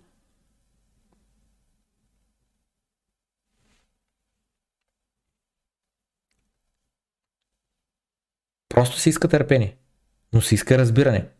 Как да ни продадеш на загуба, как да продължиш да държиш толкова дълго време. Защото не е такава графика, можеш да се откажа. Не е такава графика, можеш да се откажа. На ей такава графика може да се каже човек, писна ми, аз му дадох 3 години на биткоина, той така и не се вдигна, отказвам се от него. И след това да дойде и това и да го изтърва. Просто се иска търпение и се иска разбиране. Иска се conviction, дето постоянно го казвах преди и напоследък съм спрял да го казвам. Conviction се иска, иска се убеждение. Иска се да си направил поручването, да си взел решението, да си направил плана и stick to it. Да си следваш плана, а не да променяш решението на всеки две дена. Насмешка, супер тапаците сме, които сме в крипто. Мечтайте си, въпреки че сме стотици екс пак, какъв, какъв е смисъл, просто не, не мога да разбера как е възможно. Какво да си мечтая, брат? Какво да си мечтая? Не си мечтая за ламбо. Ако искам ламбо, днеска мога да имам ламбо. Просто не ми е мечта. Не търся ламбо. Друго търся. Хората да са съсредоточени само в цената, да не виждат свободата, която крипто ти дава. Какъв е смисъл пак, примерно в момента да се инвестира в където всички са насочени в недвижимото имущество. Имаше хора, известни лица, които следя в YouTube, не съм изцяло само в крипто насочен, и бяха на крипто в София. Познати са ми, супер интелигентни, виждам ги, но виждам и цифрите. Виждам цифрите, които недвижимото имущество ми дава, виждам риска, който ми дава в тази несигурна геополитическа среда, която имаме в момента, където ако вкарам всичко в недвижимо имущество и стане нещо при този доста нестабилен свят, аз нямам никаква свобода да реагирам, къде мога да се преместя. Ако вкарам всичко в злато, същата работа. Акциите до някъде са по-добре, обаче пак ги държа през някой посредник, пак той реално притежава ключовете. Аз така го разбирам. Нищо не ми дава свободата, която дава и потенциала, който дава крипто. Защото е ново, защото е неразбрано и много интелигентни хора все още не го разбират. Едно друго видео, което гледах вчера в Куба на инвеститора подкаст с госта, собственика на iGold, който много добре обяснява каква е економическата, економическата ситуация в момента, каква е била преди десетки години с предните. Днес го изгледах клипа, докато се прибирам. В колата го слушах. Ще го коментираме малко по-късно. Клипа с Сайголд. Там хора в FED, какви грешки, какви положителни неща са имали в тяхната политика. Стигнали се до крипто. Просто първите няколко изречения и веднага мога да кажа този човек разбира ли какво говори или не разбира. Това си е моето мнение. Това си е моето мнение, мога и аз да греша. Минавам още няколко коментари. Ето, моето виждане е много различно. В момента прави Bear Flag и умната. Отваряме го Bear Flag. Добре, ето, на дневна ли на, на коя да го дам? Ето. Падаме тук надолу. Тук, примерно, може да сложим, че имаме резистанс. Тук ни е сапорта. В момента сме го пробили. Да, береше. Да, береше. Друг коментар от вчерашните, да не го търсят точно къде е, от преди няколко дни, не вчерашните, е насмешката защо не съм продал на 60, за да купя сега на 30 и да се отвоя. Веднага ви отварям голямата история. Според вас за 9 години не съм ли го опитал това нещо? За цялото това време, в което съм на пазара, е това време. И тук, когато съм бил, и тук, когато сме се изкачвали, съм видял тези от 150. Нали, е така, е така. Бедните, бедняците е така говорят, между другото. Бедняците е така говорят. Имаш хора, деца влизали на по 200 долара и им кажеш, брат, що ни продане 60к да купиш на 30к. Човека е на пазара 8-9 години. Човека е на пазара 8-9 години. Човека е направил, не говоря за ванката, за принцип говоря, лиричен герой. Човека е направил 160x. Инвестирал 1000, има 160к. Инвестирал 10 000, има милион и половина. Инвестирал един апартамент, 100к. В момента има 16 милиона. Може да купи улицата. И ти да му кажеш, е бълък, ще ми продай на 60к, да купиш обратно на 30к. Кой е бълъка? Този дете спал, като сме били на 200, или този дете не е продал на 60 каз да купи обратно тук. Нека се върна към думите на банката. Няма ли било в топ? Не продавам. Защото да, в момента чакаме година и половина без никаква възвръщаемост. И да, ей тука, нали? От ей тука до ей тука, чакаш 70 седмици. Това е година и половина без никаква възвръщаемост. Нали? Година и половина чакаш без никаква възвръщаемост. И после за отрицателно време правиш 5x нагоре. Това е. Това е криптото. Скучно, скучно, скучно, ескалация. Скучно, скучно, скучно. Ще видим дали ще дойде следващата ескалация, кога ще дойде. Дали ще дойде преди капитулация надолу и след това ескалация нагоре или директно запътане към ескалация нагоре. Ще видим. Никой няма кристална топка. Но аз лично извода, който съм си направил, ей тук, ей тия кръгове ги чертах, вече ги стрих, имах и ей тук кръгове, то обяснях, ей тук ти е скучното, тук ти е ескалацията. Ей тук ти е скучното, тук ти е ескалацията. За мен, ей това вече е скучното. За мен. Аз смятам, че това е скучно. Аз смятам, че много други хора смятат, че е скучно. И когато другите се отказват, аз защото имам conviction, продължавам се интересувам, продължавам да инвестирам. Аз правя долар кост average всеки месец, нали банката каза повече пари налива, аз продължавам да наливам, не съм доволен от портфолиото, нали знаете, колко биткоин имаш? Недостатъчно. Купувам биткоин на по 40к, на по 50к, на по 60к, въпреки че съм купувал на по 3к, на по 4к, на по 5к. Естествено, ако бях сигурен, че след две години ще бъдем 60 хиляди, като бяхме на, 30, на 3 хиляди, нали, заем и всичко ще я правя да наливам. Ама нямам кристална топка и никой няма кристална топка. Заради никой не трябва да инвестира с кредити. Как това не е инвестиция? Това е казино. Инвестираш с пари, които можеш да загубиш, с пари, които си заделил, с пари, които имаш, с пари, които не трябва да найма, с пари, които ти трябва да сметките и така нататък. Това е парите, с които инвестираш. И аз долар cost average, долар cost average, долар cost average, сумата си е време тук. Нали? Що не си продава 60к да купиш на 30к? Бедния мозък мисли така. Нали? И лонката може да си продава акциите, да не отварям сега графиката, ще продаде тук, ще купи тук. Бедния мозък мисли така. Бедния мозък, който търси за а, търси 50x, ама ги търси много бързо, за един месец. 20 хиляди. Според вас не съм ли го опитал цялото това нещо до сега, за да се направя извод, че това не е за мен. Другото нещо. Кой какви пари управлява и, и колко са важни за него и доколко може да ги рискува. Аз на казино не ходя, на мачове не залагам, аз не съм хазартен тип, аз съм проучвал много добре какво правя и мисля, че разбирам от това, което правя и не мога да покажа за какви цифри говоря и колко пъти примерно съм нагоре, защото нали, не е правилно, не е правилно да говорим, въпреки че не е нещо грандиозно. Е много пъти екс. Знам за какво става въпрос, знам какви са грешките и аз не мога да си позволя нещо, което с години виждам как скача. В един момент човека инвестирал, инвестирал, инвестирал, трупал портфолио, инвестирал, трупал портфолио и ти да му кажеш, що ни го разкуваш все цялото, а продадеш цялото и после да купиш обратно цялото на половин на брат. Добре, ванката, той не, силно се съмнявам, не минажира милиони. Но да кажем, че има милиони портфолио ванката.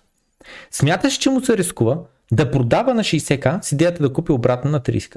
Смяташ, че някой дете е оправил живота, ето минажира милиони. Но не говоря за ванката, лиричен герой, някой Минажира милиони, има 2, 3, 5, 10 милиона. Защо да рискува?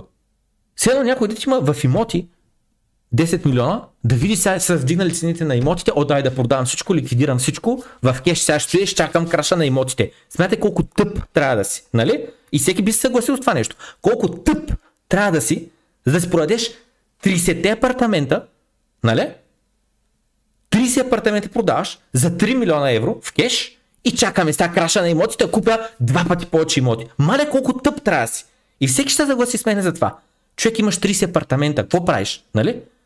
Обаче бедният българин, Сулю Пулю, дет има 2000 долара в революта, тръгва да казва на Ванката, Ванка, що ни продаде 60 как купиш обратно на 30к? Ми, що ти, брат, ще отвоиш 2000 долара? Що си проспал, като биткоин беше на 200 долара? Що си проспал биткоин, като беше на 1000 долара? Що си проспал биткоин, като беше на 3000 долара? Що си проспал биткоин, като беше на 5000 долара? И сега си същия бедняк, какъв си бил преди 5 години. Ей, заради това. Ей, заради това така мислиш. Вместо се образоваш, вместо да разбереш колко революционна тя е технология, вместо да осъзнаеш на къде духа вятъра, вместо да си кажеш човек, да се прецениш само за себе си, да се направиш конвикшена, да осъзнаеш малко неща, да се образоваш, а не я търсиш на хляба мекото. Защото който ми нажира под 1 милион лично портфолио, неговото мнение за мен общо взето няма никаква стойност.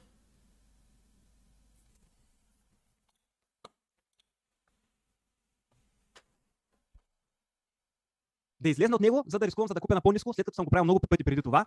И не говорим тук за някакви суми пари, които ако ги загубя, ще работя някъде половин година и ще си ги избия. Не, не е положението такова. Кой от големите пари? Не е положението такова, нали? Какви са ни портфолията, си е наша работа и никога не бихме казали нито аз, нито банката публично. Никога. Но въпросът е следният.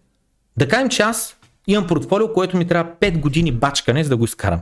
Да кажем, че работя на 2000 заплата. За една година това са 12 000, 24 000, 24 000. Нали? За 5 години по 24 хиляди колко идва? 5 по 2, 100 хиляди, 5 по 4, 20, 120 хиляди. 120 хиляди. Това ми е портфолио, да кажем, на човек, който е на 2000 заплата. Трябва ми 5 години бач, за да изкарам същите пари. Познайте дали ще искам да го рискувам. Дали няма просто да анализирам пазара и да се казвам в момента добър момент за продажби или добър момент за покупки. И на въпросът, тук, беше ли добър момент за продажби? Не, не е. Тук беше ли добър момент за продажби? Не, не е. Сега, добър момент ли за продажби? Не, не е. В момента, в който имаме ескалация, всички индикатори са на червено, ритейла го бие фомото. А не като ето тук. Виждаме какво става. Ние направихме връх, 4 месеца връх. Тук върха беше 2 дена. Два дена сме стояли на тази цена. Няма и два дена. На цена на 19к сме стояли часове подред. Тук стояхме на цена на 50к 2 месеца, 3 месеца подред. Това не е парабола. Това не е blow off топ. Чакам си blow off топа. Нищо няма да рискувам. Но който има инвестирано в криптовалути, пари, които ги вади са седмица, за месец, за два, за три, има съвсем друг начин на мислене. От хората, които това им е капитала, това им е спестяванията истински големите пари в момента, купува и продава постоянно, за да влезе на по-ниско. Това са малките пари. Това са тези нетърпеливите, които почват в началото с цел нещо да направят. Още един ютубър преди малко ми излезна в TikTok, където коментираше, че не е видял никой. А... Имаше малко така спречване с а, Пламен Андонов, като цяло и аз съм писал по-негативни коментари. Парушев или нещо такова се казваше. Той не е видял човек в крипто, който да прави. Какво? какво? Какво? Трябваше да какво? Пламен Андонов, като цяло и аз съм писал. А...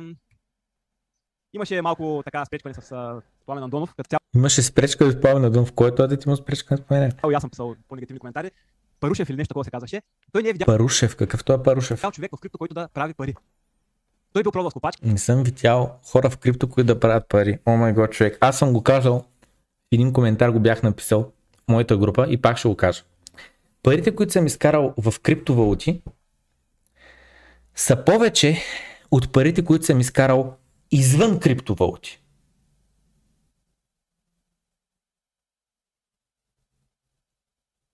Странно изречение за осмислене. Парите, които съм изкарал в криптовалути, са повече от парите, които съм изкарал извън криптовалути. И после ни познавам човек, дете в криптовалутите да вади пари.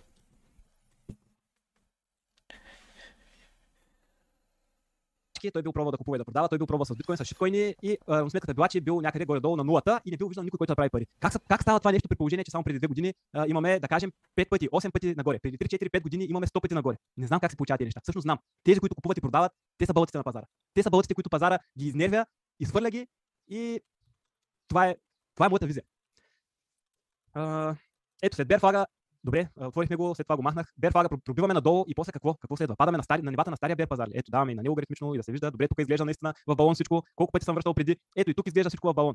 Всичко изглежда в балон. Вижте колко рязко тръгваме нагоре. Обаче продължаваме още много след това. Цялото това за мен все още предстои. Не може да сме 2 трилиона, тотал сме под 2 трилиона. 1 трилион и 700 милиарда на днешни пари, които са много по-обесценени от парите на дотком балона и дотком балона да е 5 пъти това, което е крипто. Като дотком балона не е, не е пари, не е било нова финансова система, съответно там революцията е била много по-малка, защото имаме сайтове, които продават книги, сайтове, които продават а, някакви неща, които чисто спекулативно нали, са смятани, че са бъдещето. Но крипто за мен е нещо повече. Крипто ще е по-голямо. И говорим на, на нови пари вече, на доста по-обесценени пари. Така че едни 20 трилиона за крипто не е въобще нещо, което трябва да е впечатляващо. Uh, продължавам още няколко коментара. Ето въпрос. За да тръгне крепост нагоре, трябва свободни финанси. При положение, при положение че в щатите идва затягане и увеличаване на лихвите, аз мисля, че кризата ще продължи. Пак всичко е много, много интересно и можем да го сравняваме с предни години, но не е същото. Предния път, когато щатите са увеличили рязко лихвените проценти, са можели да се го позволят, защото не са били затънали в такива огромни дългове, както. В момента GDP, какво беше, депто GDP ратиото в щатите е 150%. С други думи, те дължат 1,5 пъти парите, които те им е цялата економика. Той е дълг, вдигнат ли му лихвения процент, не могат го върнат. Штати не могат ли да се върнат а, дълга, край на финансовата система, което е добре за биткоин. С други те буквално не могат да си позволят да вдигнат рязко лихвените проценти. Не могат да си го позволят. Целият свят е затънал. При положение, че имаме инфлация, която е в пъти по-голяма от лихвените проценти в момента и цялата система е щупена и това го няма в учебниците и някакво безумие, за мен сме към края и просто от някъде ще се щупят нещата. Дали от японската иена, дали от а, знам ли какво точно и с бонд пазара, с пазара на облигации, какво може да стане. За мен цялото това нещо е понзи. И, и бъдещето е това, в което аз говоря. За мен цялото това нещо е пълно, се казва ванката. И аз съм 100% съгласен. А най-смешното е, че повечето хора, които ги пишат тия неща, за тях биткоин е понзи, или биткоин е болен, или биткоин няма никаква стойност, в момента цената му се е вдигнала твърде много. Но тия хора не мислят като нас, че фиатната система е понзи. И всеки един, който не е съгласен с твърдението, че фиатната система е понзи, означава, че все още има много какво да учи и все още въобще не разбира криптовалутите. В частност биткоин, защото другите криптоактиви са криптопроекти с някаква е, функционалност и така нататък. Биткоин е sound money, биткоин е пари. Всичко друго е понци схема.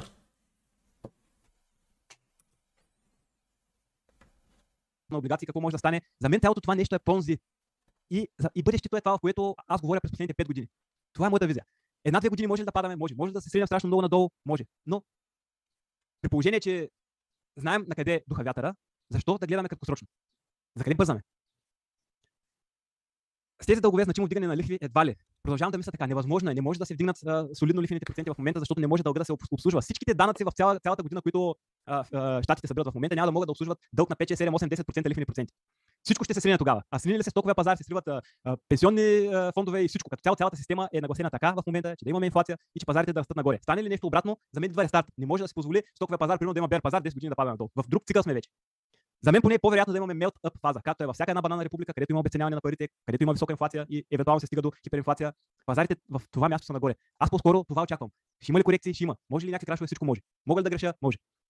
Междувременно инфлацията на, на нива невиждани от 10. Напълно съгласен с всичко. Напълно съгласен с всичко. И аз очаквам хиперинфлация, и аз очаквам а, яко вдигане на цената на активите, измерена в доларите, които се обесценяват, така че келфа и да, реално ти нищо не печелиш, само сами ще се забогатяваш, реално не.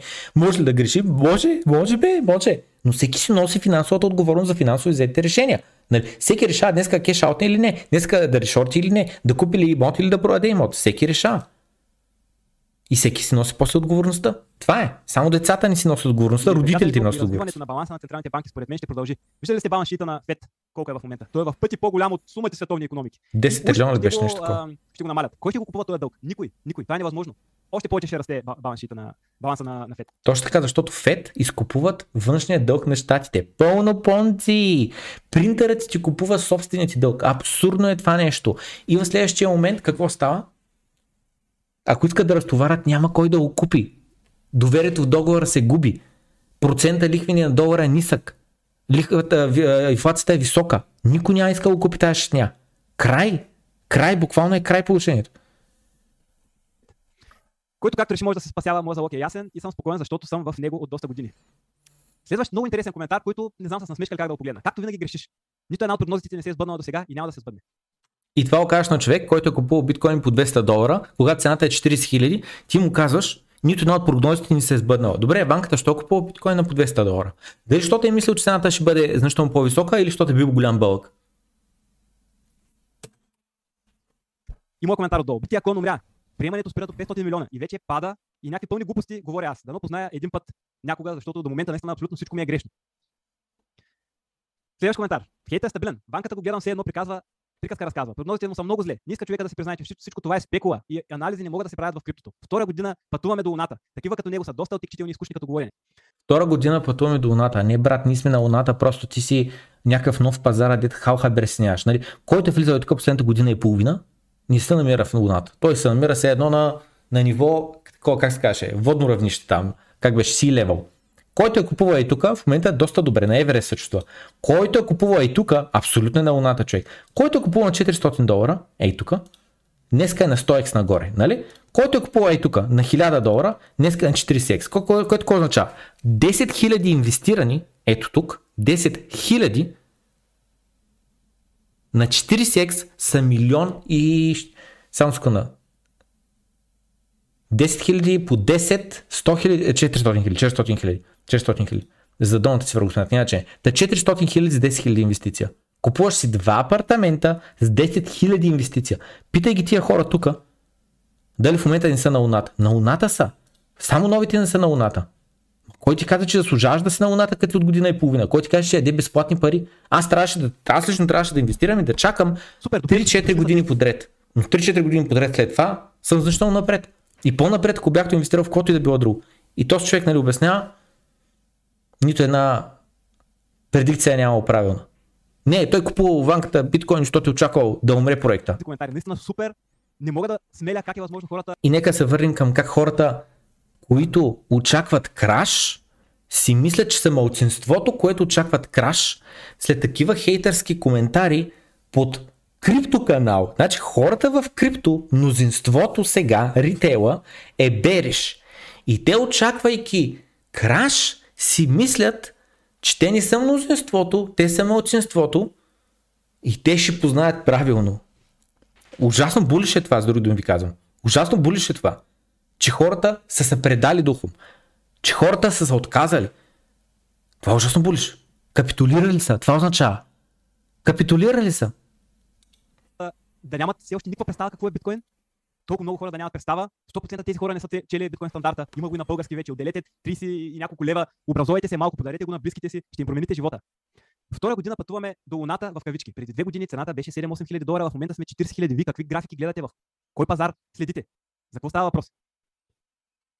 Оф, тук не знам дали въобще да, да влизаме, но айде почнали сме. Преди няколко месеца говореше, че 65к е добра цена за покупка и че според теб няма как да паднем по 40к. Всяко едно видео казвам, че всичко е възможно, винаги мога да греша. Казвал съм, че е по-малко вероятно да паднем по 40к, но не съм гарантирал, че няма да паднем по 40к. Сега говорим за вълни капитулации. Всички тези неща сме ги казвали в това свъра още декември, когато сколко се казахме, че сме излезли от пазара, докато бяхме още около 60к, ви беше смешно и се чакахте 200к.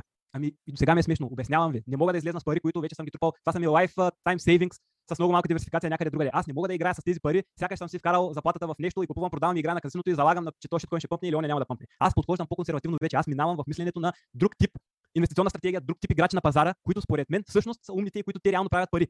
Другите също може да правят, но тези, които са трейдери, достатъчно им е само няколко поредни грешки и могат да се занулят акаунта. При мен това нещо е невъзможно. При мен няма как да стане да съм ликвидиран. Когато четете в Twitter, има половин, а, а, колко примерно последно беше? Да кажем няколко милиарда ликвидирани, аз със сигурност не съм от тях. Да, аз съм на загуба няколко месеца, но преди това съм бил 10 пъти нагоре. Да, аз съм на загуба след това пак известно време, но 5 години назад аз съм 100 пъти нагоре. 200к, да, да, да слезем на земята малко. Добре. Твоите прогнози са за няколко седмици напред, моите са за няколко години. Ти каква сума очакваш след 2, 3 или 5 години? Колко хора според теб имат свободно време по цял ден да гледат чертички да правят 10 трейда? Аз не търся подобна аудитория. Ето ти свободна ниша, която можеш да вземеш с твои видеа. Това е, това е моето мнение. Не мисля, че ти е всичко надолу, но това, което той казва, за мен е абсолютно пълна глупост. Никой не може да ти каже каква ще е цената след 2, 3, 4, 5 години. А кой може да ми каже каква ще е цената след 2, 3, 4 или 5 седмици? Uh, пускай бели графики. Не ми е лесно с бели графики. Виждам, че отдолу има човек, който не е да кажем, че всички искат бели графики, че да, да минавам, така че си остава всичко така. Може би съм звучал малко по-изнервен, просто съм очуден, защото това са близо 9 години, близо 5 години канал, аудиокнижка, има вече сумати книги на български, има толкова много изобилие от информация в интернет и хората тъпчат на едно и също, на едно и също положение, където освен цената, нищо друго не ги интересува. И пак се правя някакви изводи, като цяло, защо не е такова дереджето и, и защо политиците не Аз за това нареждам всички. Аз за това казвам и Чукундур. Всеки един нов, който гледа в момента канала е Чукундур. Всеки един нов, който някога гледа това клипче и не се интересува от криптовалути е Чукундур. Нищо повече. Един необразован сънародник, защото говоря на български малко вероятно да е от друга държава. Нищо повече. Въобще не ми пука теб. Ма въобще не ми пука за теб. Не съм майка ти, че да ми пука за теб. Не съм баща ти, че да ми пука за теб. За мен си един случайен чукундур. Въобще не ме интересуваш. Ма въобще. Единствено хората, които не се обиждат от такива думи, са хората, които искам да са ми аудитория. Защото интелигентният човек ще каже, да бе, разбирам, окей, така е.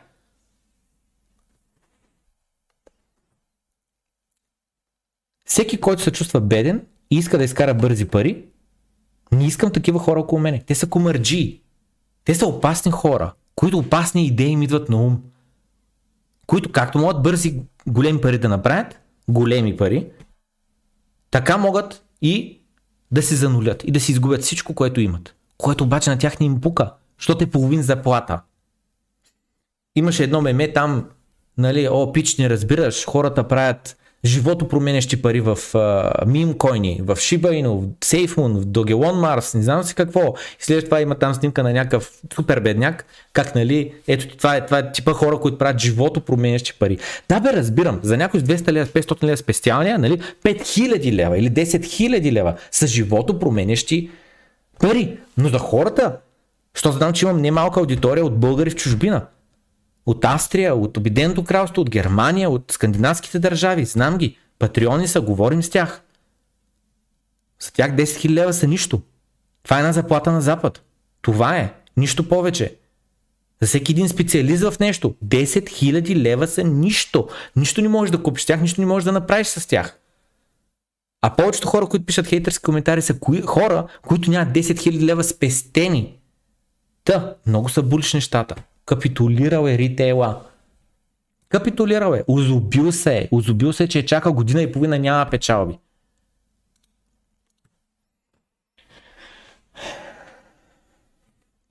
се правят с нас каквото си искат. Те ако ни обещаят един такъв а, универсален базов доход в момента, хората не 2, 10 вакцини ще си бият според мен, ще слушат, ще изпълняват, само и само да са си легнали, да са си спокойни, да, да не мислят за нищо. А това е много, за мен поне, гаранция, че няма да вървим и като държава и света по този начин няма да държи.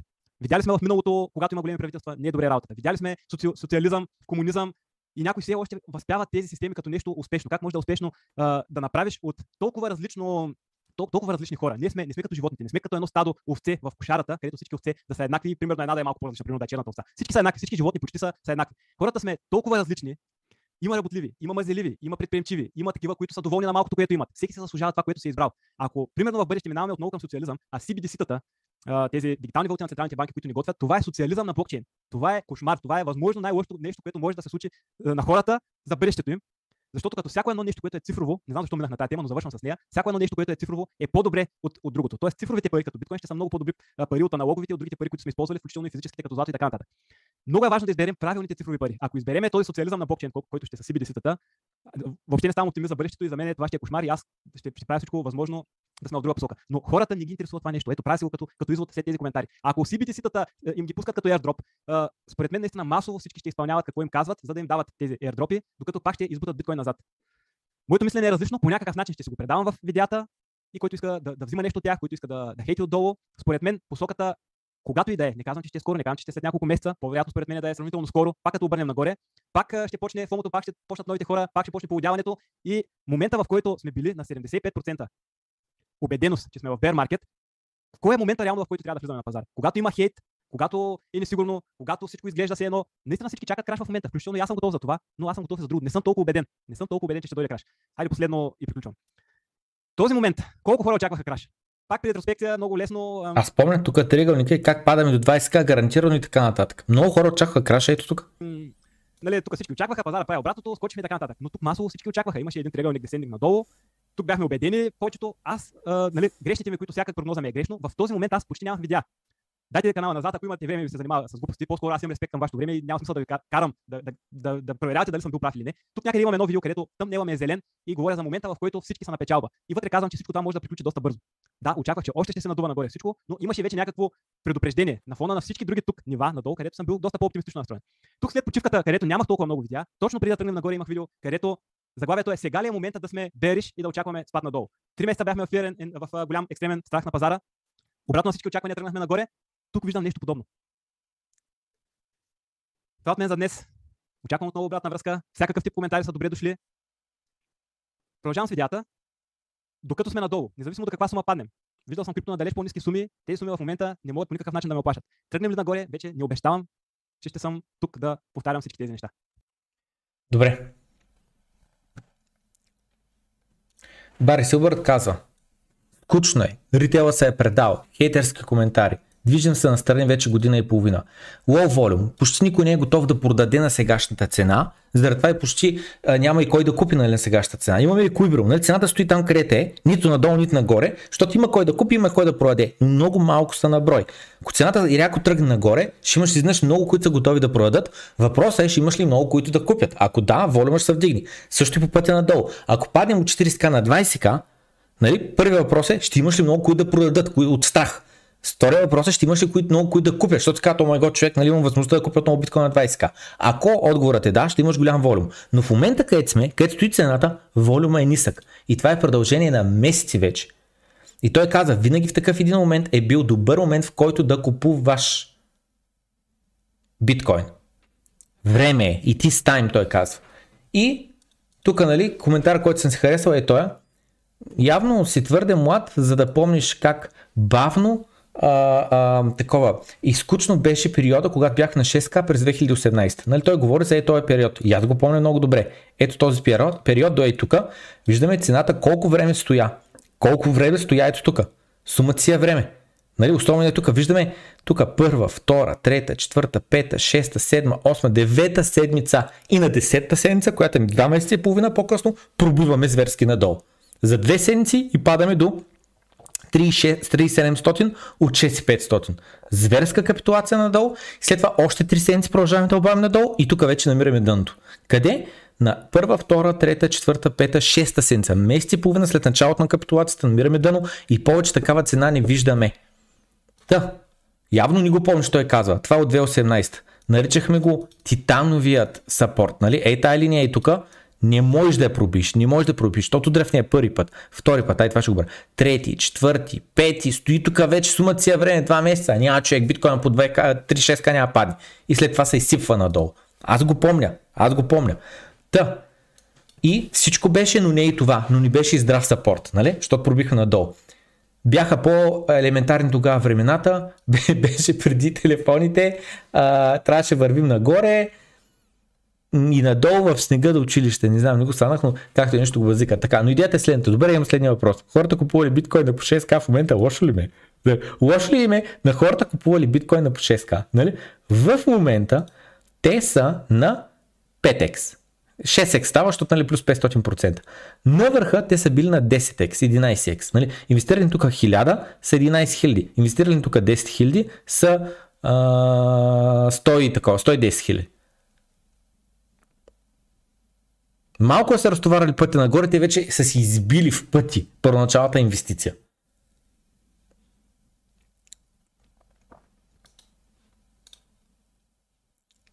Да, нали, in hindsight, гледайки назад е лесно. Лесно е може да си кажеш пълен идиот да не купуваш на 6к. Ей, това е. Гледайки назад е лесно да кажеш пълен идиот че си купува тук на 6к, вместо да чакаш 3к и да купиш. Малко по-рано казах също нещо. Нали. Пълен идиот си, че не си продал всичко ето тук, където можеш да го изчистиш и да чакаш трика и тогава да купиш. Лесно е, както и в момента, бе, нали? Нали? Има два възможности. Или пробием под 30к, под 33к, под 35к, под 38к, пробием надолу, стигнем да кажем 20к или стигнем 15к или не знам си какво и там всичко да надееш. Ами, ай продай тогава, щом си сигурен, че можеш да видиш бъдещето, продавай. Аз лично не смятам, че мога да видя бъдещето. Аз лично смятам, че в момента шансът да тръгнем нагоре е по-голям, отколкото да тръгнем надолу. Така мисля. Може съм грешка. Както и ето тук. Нали, сега тук имаме често един триъгълник, малко е нали, такъв, как се казва, е, притеснителен, но освен нали, този триъгълник, общо че кажеш човек 6к явно държи, нали? Пък 6к вече си на минус 60% или 70% колкото идва от върха.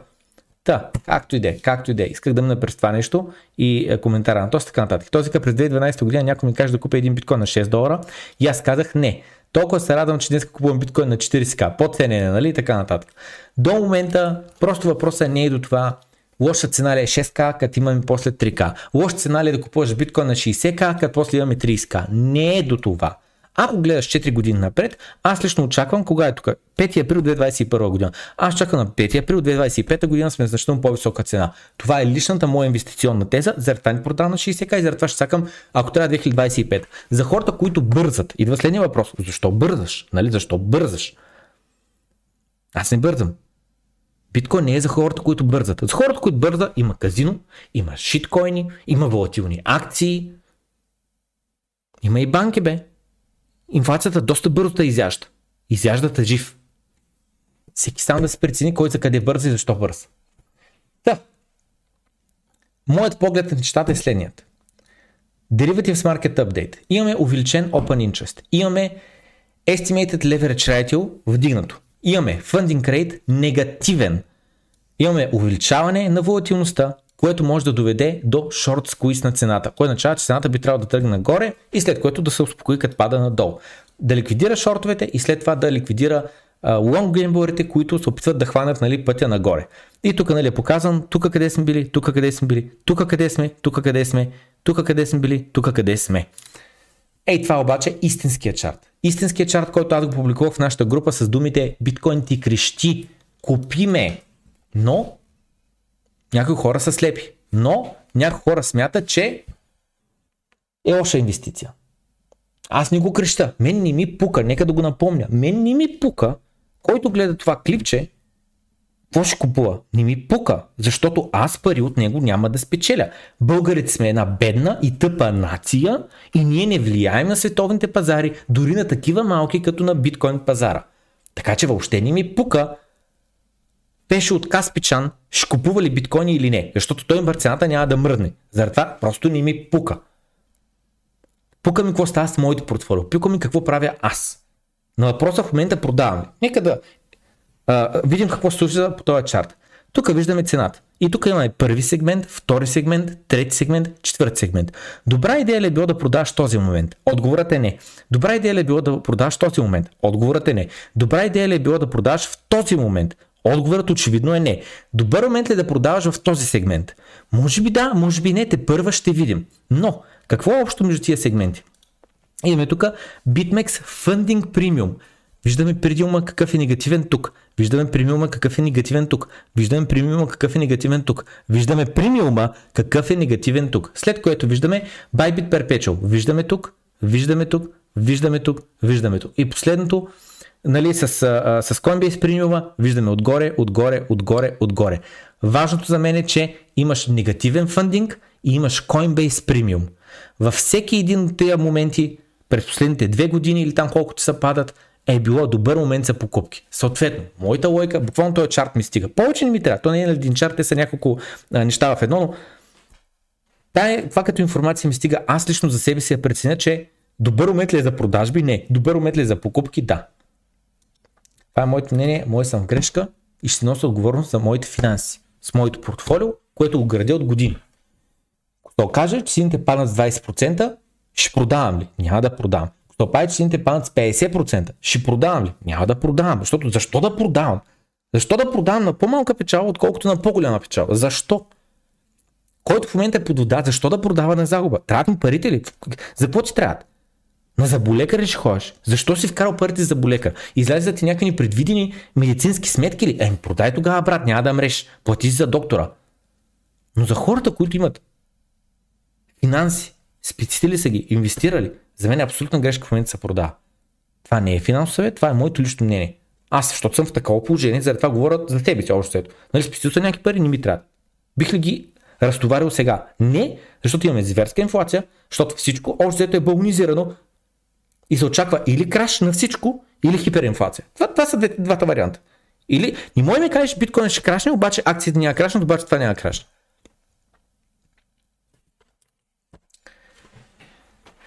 Има точно 0 на брой, 0 на брой фалшиви биткоини в циркулация. 0 на брой фалшиви биткоини в циркулация. Може ли която да е фиатна валута? Долар, евро, лев, лира, не знам с какво песо, да заяви същото. Можеш ли ти днеска да бъдеш сигурен, че в циркулация в Република България няма никакви фалшиви 20 тачки, фалшиви 50 тачки, дето някоя лелка на някое село ги е приела, без да осъзнае, че това са фалшиви пари. Нали? Защото фалшивите пари продължават да се въртят циркулация, да бъдат част от економиката и да се купува, продава с тях, докато някой не ги засече. Може да прехвърлят ръце 10 пъти, може да прехвърлят ръце 2 пъти, може да прехвърлят ръце и 100 пъти, докато някой се усети. Нали? Помните ли имаш едни такива лампи, с които светиш вътре банкнотите и гледаш, нали, вътре светят ли такива неща. Дайте ще го на лампа за проверка на фалшиви пари. Или лави на лампи бяха, нещо такова. Ей, те спомните ли? Аз ги помня, ползвам са такива, защото съм бил магазинер. Ей тук, ей тия, тия. ей това. Ей, чакай бе. Ей това. Ей тия нишки, ей тук, дете се появяха. Ей тия нишки, помня ги много добре. Нали? Той на пипане си личи, ако си малко по-опитен, но ей тия определено ей тук. Нямаше как се фалшифицират. Аз съм проверявал пари. Да. Можеш ли в момента да кажеш, да си сигурен, че в България няма нито една фалшива 20 тачка или 50 тачка. Не можеш. Не можеш. В биткоин има ли фалшиви биткоини по блокчейна? Ми не, няма. Няма, няма, няма, буквално. Технологията е в пъти по-добре, отколкото фалшивите фиатни пари. Да. Марта от линк на TikTok на човека, където не е виждал никой де да вади пари от крипто. Дай да го видим. О май год, цвета на Радушев От при 4 дена. От при 4 дена. Много е добра много е хубава, ако хванеш някакъв, някакъв тренд. Обаче аз почти не познавам хора, които са станали милионери от криптовалута. Познавам 4-5, които наистина станаха милионери и успяха да излязат на време от пазара. Но всички останали, т.е. познавам 5 на фона на 500, които не са успели да изкарат. Аз лично купувал съм токени. Познава 5 от 500. 5 милионера и 500, дето не са изкарали, изкарали пари от криптовалути. Ми напълно нормално, защото сме го коментирали много пъти. Хората, които са били в крипто ето тук, са били 10 пъти по-малко от хората, които са били в крипто ето тук, а хората, които бяха в крипто ето тук, са 10 пъти по-малко от хората, които са в крипто ето тук. На всеки цикъл, не знам 10x ли беше, 4x ли беше, какво беше там, имаш някаква цифра, да кажем, че е 10x. Тук ако са 1000 човека, тук са 100 хиляди, тук са 1 милион човека в крипто. Нали? Примерно сега, естествено, че не са били тук 1000 човека в крипто. И идеята е следната. По върховете, когато са 1000, от тях 200 човека остават до даната и продължават да акумулират. Ако има и ако са и 200, 100 човека остават, останалите се отказват. Съответно имаш 100 човека, които купуват биткоин на по 200 долара и когато сме на 20 хиляди, те вече стават милионери. Съответно тук, тук ако сме били 1000 човека, тук вече сме 10 хиляди човека.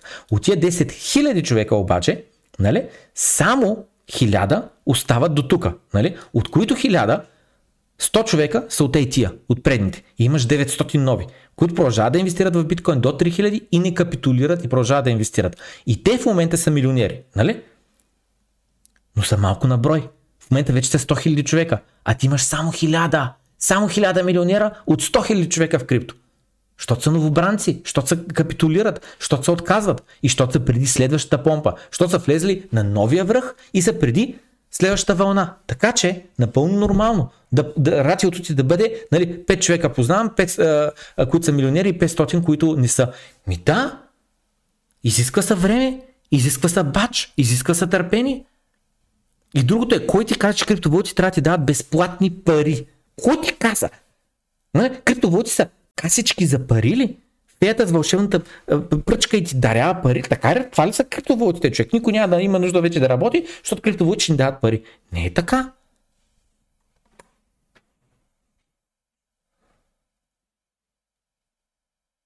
Купувал съм копачки, купувал съм койни, инвестирал. Купувал съм копачки, само забележете. Купането на криптовалути е бизнес. Бизнес. Просто трябва да си адекватен. Нали? В момента все, в България има много купачи с видеокарти на Aether, на Ravencoin, на не знам си какво. Нали? Щом те продължават да оперират се на печалба. Трябва да си оптимизираш машината, хардуер, трябва да си оптимизираш машината софтуерно, трябва да си оптимизираш разхода за ток. Оптимизираш ги тия три неща и, и ти трябва да ги изчислиш предварително, преди да тръгнеш да инвестираш пари в копачки. Не да ми 10 000 лева в видеокарти, след това се окаже, че си някакъв кръг бълък, който нищо не разбира от хардвер, нищо не разбира от софтуер и след това да си на загуба. Нали? Това, което трябва да направиш, да направиш бизнес план. Толкова ще инвестирам, при такива цена на криптовалутите, за толкова време ще избия инвестицията. Ако не си избие инвестицията, това ще е защото цената е паднала до толкова ли е си какво и да имаш план на действие. Какво да правиш? Единствено бълъците, напълно сериозно го казвам това нещо, единствено бълъците са на загуба от копаене. Никой друг, освен бълъците, не е на загуба от копаене. Аз не познавам един човек, който е на загуба от копаене на етер. Смисъл, не ме разбира погрешно. Ако имаш някаква стара видеокарта, дето неефективно копае, нали, етер, нищо чудно да даваш повече пари за ток, отколкото нали, изкарваш във вид на копаене. Ма това е твой проблем, брат. То това не е бизнес. Ти си някакъв хобист там, де е пуснал неговия лаптоп стария и да копат там етер, ти сгорял после лаптопа и казваш, човек, аз за 600 лева е, загубих лаптоп. Ами, защото си ни грамотен чекундур, брат, кога да направя? Кога да направя, брат?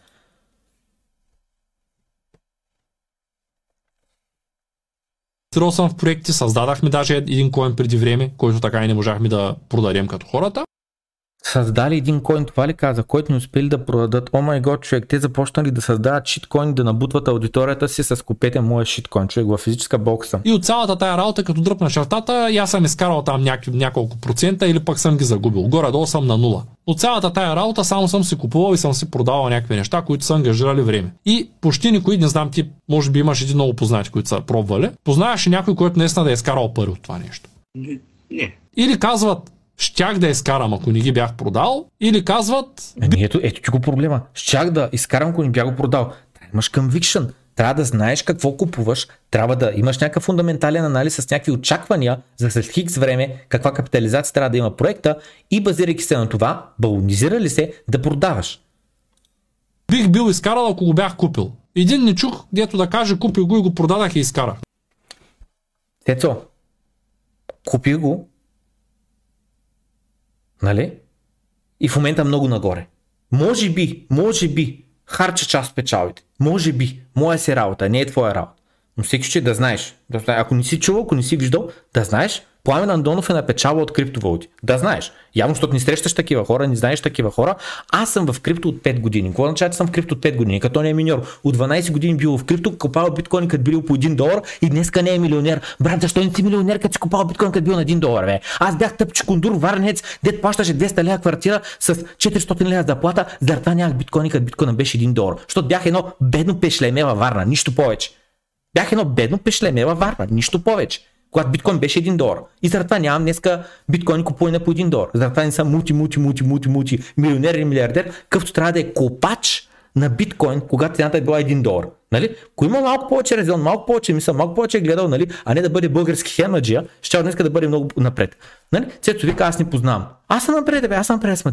Ето Цето, вече да ме знаеш. Може да ми звъниш. Ма съм в крипто от 5 години. Означава съм в крипто от 5 години? Долар cost average. Идва заплата, инвестирам. Идва заплата, инвестирам. Идва заплата, инвестирам. Това означава. И днеска спестяванията ми, всичките, които съм спестил и инвестирал, са в много екс нагоре. Така че това, че ти ни познаваш, означава, че се заобградил, може би, с грешните хора. Аз много често го казвам. Внимавайте с какви хора се заобградявате. Много внимавайте. Има емоционални вампири, има хора, които просто не ви заслужават времето, има от хора, от които нищо не може да научите. Zero to success. Говорим за успех, човек, който се е заобградил от неуспешни хора.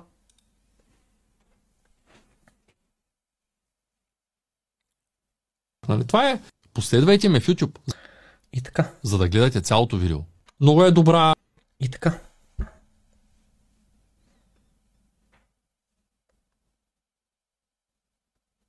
Отчаиващо е положението. Тъжно е положението.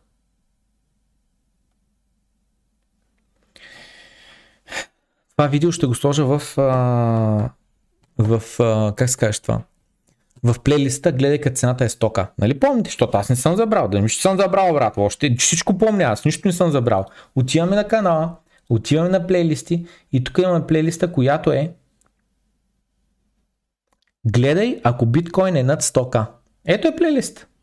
Има едно, има 18 видеа. 18 видеа има. Гледай, когато цената е над 100к. Първото видео е най-големите бълъци ще влизат над 100к. Казал съм го още на 7 септември 2021 година.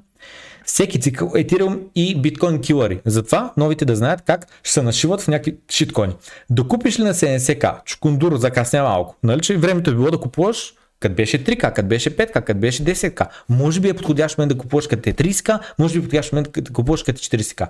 Дали е оптимален, идеален, скептичен съм. Идеалният, оптималният е бил като е бил 1 долар. Нали? Крипто гърми, майната му на училището. Аз съм еди си какво, не мога да това какво беше, май беше за, да, за едно меме там, за някакви дето викат, напускам училище, защото криптовалути са вдигнали цената. Напускай работа си, ако нямаш поне един, един какво? Един милион в крипто. От 1000 до 100 милиона с крипто. Тук е най-вероятно за някакви шиткоини се говори. Така, няколко искани, истини за идващия връх.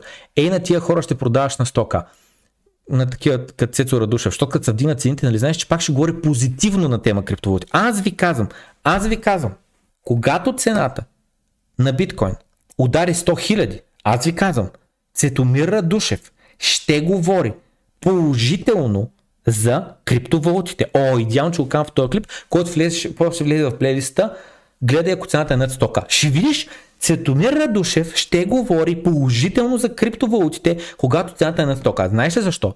Защото той е човек, който е гухарче. Гухарчето, на където го веяни вятър, на там отива. Той ходи с течението. Какво е течението днеска?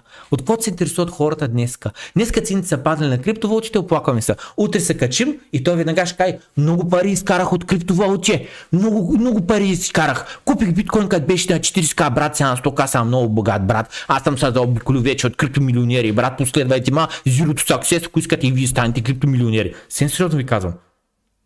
Съвсем сериозно ви казвам. Аз съм сигурен, че Цветан Радушев ще прави видеа за криптовалути положителни, когато цената е на стока. Среща на върха 65 000 за биткоин подкаста. Не е случайно в тая такова да се гледа как се говори с умната, с внимавайте, когато цените са високи. Сега високи ли са цените? Всички очакват краш, всички са притеснени, под всички имам пред не нас, хората, които сме отдавна, хора, които сме с поглед на щата. Имам пред новобранците, които са от 3 месеца, от 6 месеца, от 12 месеца, от 15 месеца, от 18 месеца. Хората, които са влизали от 30к нагоре, те са изплашените, но те са и мнозинството. Всеки цикъл 10 пъти повече хора влизат крипто. Напълно нормално е да имаш 10 000 бълъка, които халха берат, нищо не разбират и са на загуба и да имаш само 1000, които са отдавна, които са яко на печала да изтегля ли заем да купя биткоин? Ммм, нищо не е добра идея.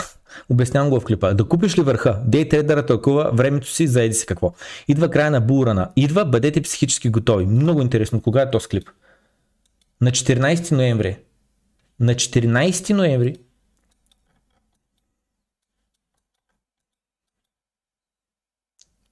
Баша е тук. Казвам, че идва краят на бумаркета.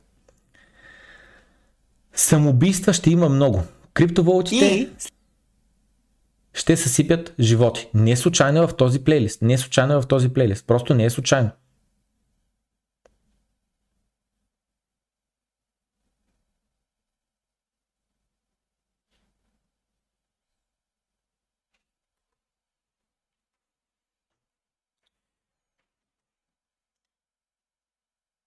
Само за се.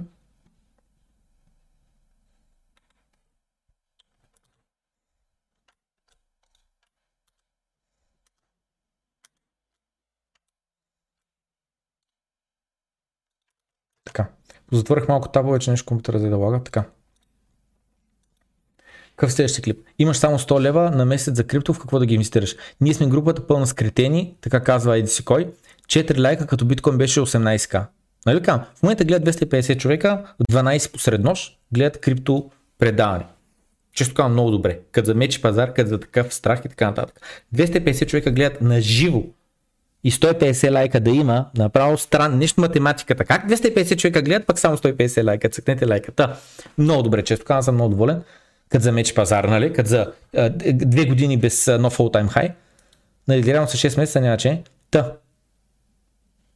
Цинтиката тръгна да ескалират нагоре, това предаване ще се гледа от 1000 човека онлайн.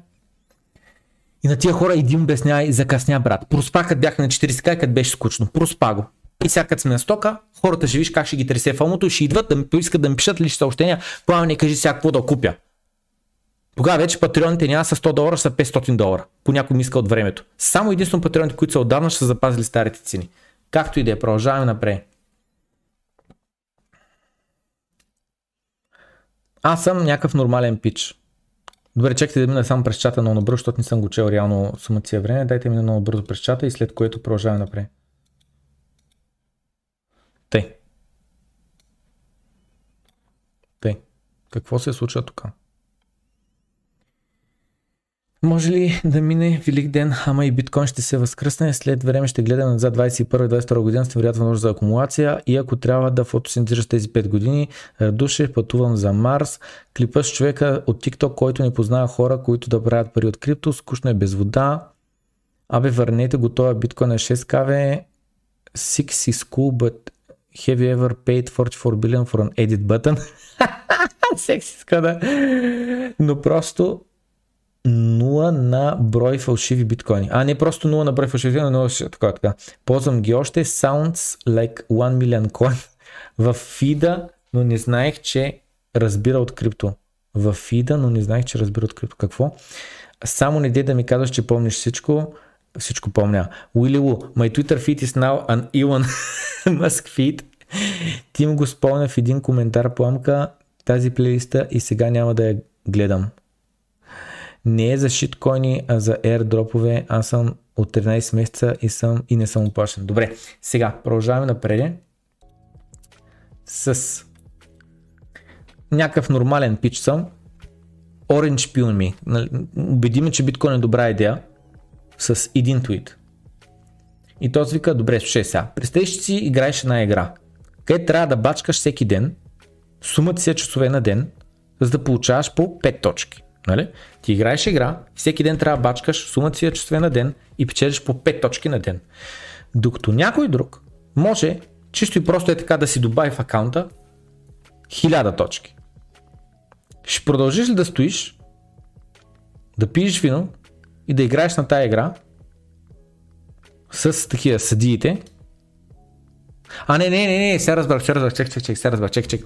Та той да си добавя 1000 точки в акаунта, е така, седи, пие вино и си говори с съдиите на играта, дете нали, избират кой е победителя, нали? спрямо кой, колко точки има. Все още ли ще си мислиш, че тази игра си заслужава да се играе? Е така работят фиатните пари. Биткоин оправя този проблем. И този вика, вау, нещо ми казва, че бая си чел на тема биткоин. Oh, indeed. Та този човек абсолютно заслужава фол. Веднага го фолвам само заради този отговор. Топа е отговора.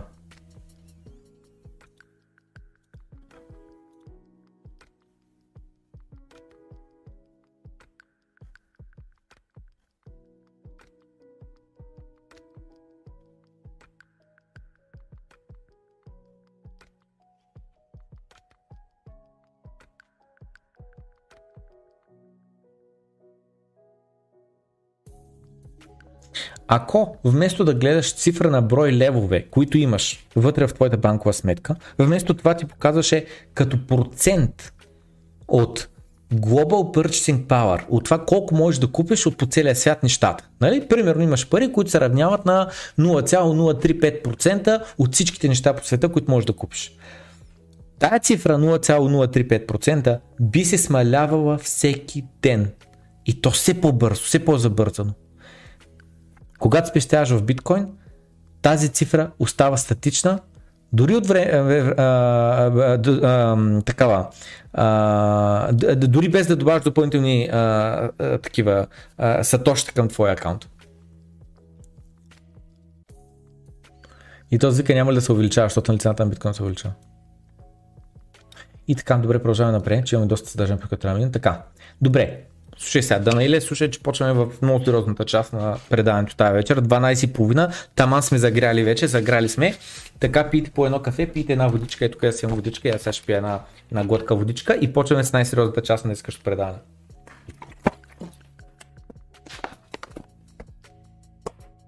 Сега, давайте. Значи, пиче, пиче, пиче, пиче. Нека да си припомним каква е ситуацията точно. Fed, Централната банка на Съединените Американски щати, принтира безброй много пари. После, щатското правителство иззема чужди активи във вид на долари, нали, с други думи пари, които са в банкова сметка на друга държава, познайте за коя държава, нали говорим, и общото сигнализира на всички други хора, държави по целия свят, че парите май се оказа, че не са ти на сигурно място, когато са в Централната банка на щатите, защото всеки един момент реално могат да ти ги откраднат. Те са твои, но след това нямаш доста от тях. Следващия момент Русия отказва да продава гъста си и нефта си за щатски долари. Останалата част от света се чуди, хм, какво да използваме тогава за глобална търговия? И ти, въпреки това, брат, не притежаваш никакъв биткоин. Защото просто се чуя. Сега Цветан Радушев ми е главата, защото преди малко гледахме. Цецо, Цецо, я кажи бе. Ти биткоин имаш ли? Осъзнаваш ли какво се случва? Осъзнаваш ли, че за последните 6 месеца, откакто биткоин падна от 69 000 до 33 000 и после се върна там на 48, какво беше, сега сме на 40. Осъзнаваш ли, че през този диапазон време всяко трето, трето годишно дете може да ти каже цената как се е движила. Нали? Всяко дете на 3 години може да ти начертай същия чарт и ти ги напише цифрите. Така, Цецо, имам следния въпрос. Ти мислиш толкова трезво и толкова интелигентно, колкото 3 годишно дете или малко повече? Защото ако малко повече осъзнаваш ли, че това, което се случи в Канада с протести, дете им забраниха това, заключиха им банковите сметки, нали?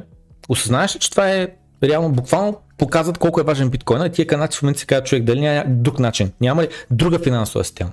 Осъзнаваш, че тия взетите пари на Русия буквално сигнализира на всички други държави, че фиатните пари са понци. Фиатните пари са един дълг, който всеки един момент може да не ти го върнат. Осъзнаваш ли, че щатите дълга им мина 30 трилиона. Мисля, че последните 6 месеца се случи. 30 трилиона мина. All time high. Лихвените проценти са ужасно ниски и те не могат да ги вдигнат. Вдигнат ли ги, този дълг ще експлодира. В момента в който експлодира, те дефолтват. Те казват, не можем да го върнем. Не може GDP-то рейтиото, GDP-то debt ratio в момента на 150% да стане 200% и хората все още да имат доверие на този дълг. Не може. Те и в момента няма доверие на този дълг. Ама стане ли 200% ще стане смешно. Никакъв, дълг, никакъв, доверие няма да има към дълга. В момента в който няма никакво доверие към дълга, разбираш ли какво се случва? Хиперинфлация настъпва. Това означава. В момента в който щатите загубят доверието на всички си кредитори, настъпва хиперинфлация в долари. А последната хиперинфлация, която ще случи, ще бъде в доларите. Осъзнаваш ли какъв е балона на имотите в Канада? Осъзнаваш ли каква, какъв краш на имотите в Канада идва? А щатите гледали ли цифрите какви са? Първо Канада ще падне, след това ще падне щатите. Това на всеки, който се интересува, му е ясно. Докато ти ни познаваш хора, които са направили пари от криптовалути, други хора осъзнават какво се случва по света.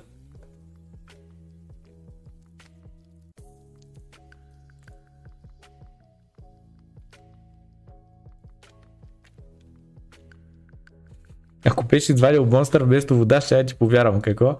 Продължаваме напред, но просто мисълта ми беше, че който им притежава все още биткоин, за мен е чукундур.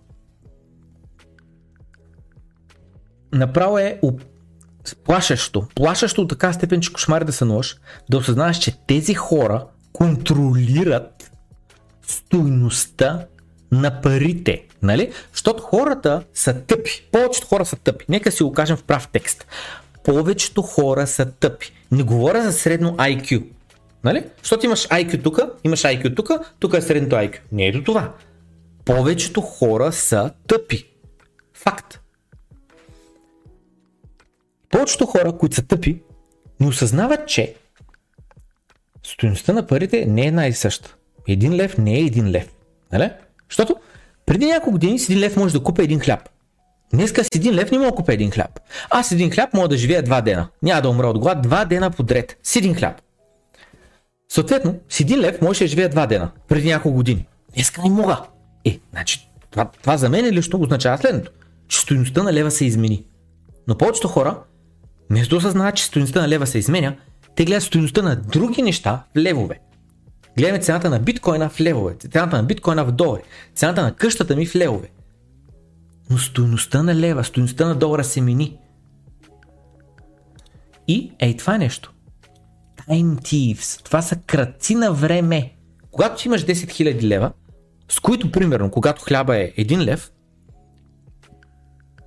и ти можеш да живееш два дена с него, имаш 10 000 лева, това са 20 000 дена, в които ти можеш да живееш. Нали? С 10 000 лева купуваш 10 000 хляба, всеки един от тях живееш по 2 дена. Това са 20 000 дена, в които не е нужда да работиш, ядеш само хляб. Има, ми каже, сега, то, не ме разбере погрешно, ни каже, че това ще е приятен живот, хубав живот, че е съвет. Не бе, просто коментирам, че е вариация.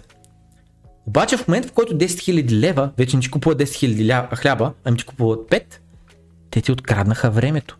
Те ти откраднаха почивните дни. Нека да чуем, е тая бабичка е тук, какво ще каже. Това е IMF директор.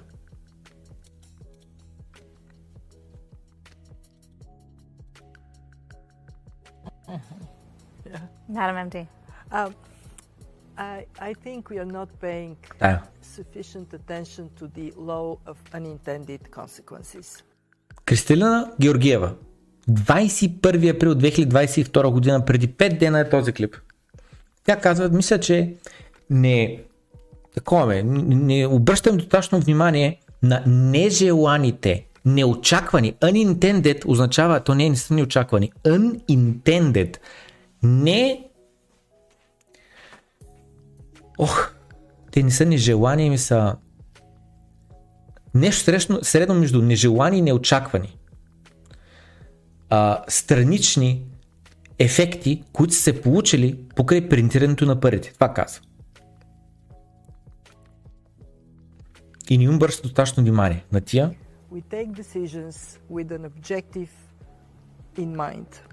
Вземаме някакво решение, като имаме някаква крайна цел.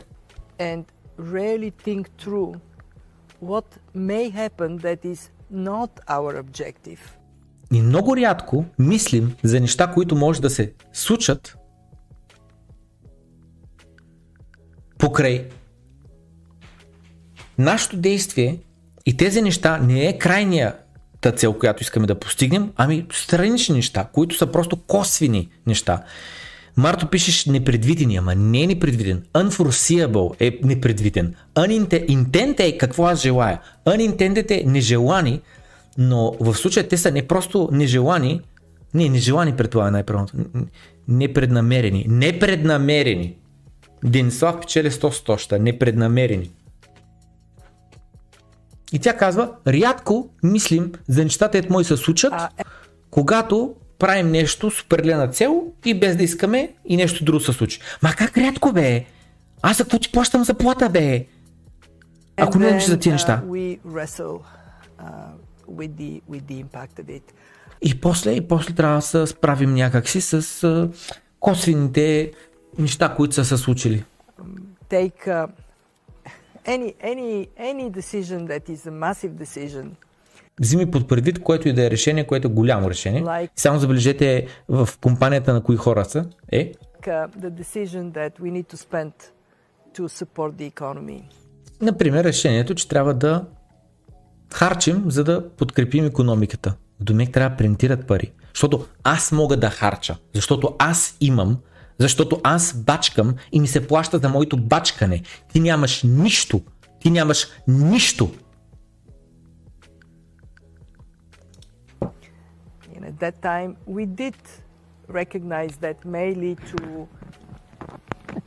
too much money in circulation to Чак и е смешно. И по него момент, може би ни пресметнахме, че може да се окаже, че има твърде много пари в циркулация. И имаш твърде малко продукция, твърде малко неща, които нали, да бъдат купени с тези твърде много напечатани пари. but didn't really quite think through the consequence Но ни пресметнахме много добре, не ги обмислихме нещата и ни сметнахме правилно каква ще е причинно-следствената връзка. И после хората ми казват, че имат доверие точно такива институции и как, ма те някакви умни са началото на централните банки и те решават колко пари са принтират.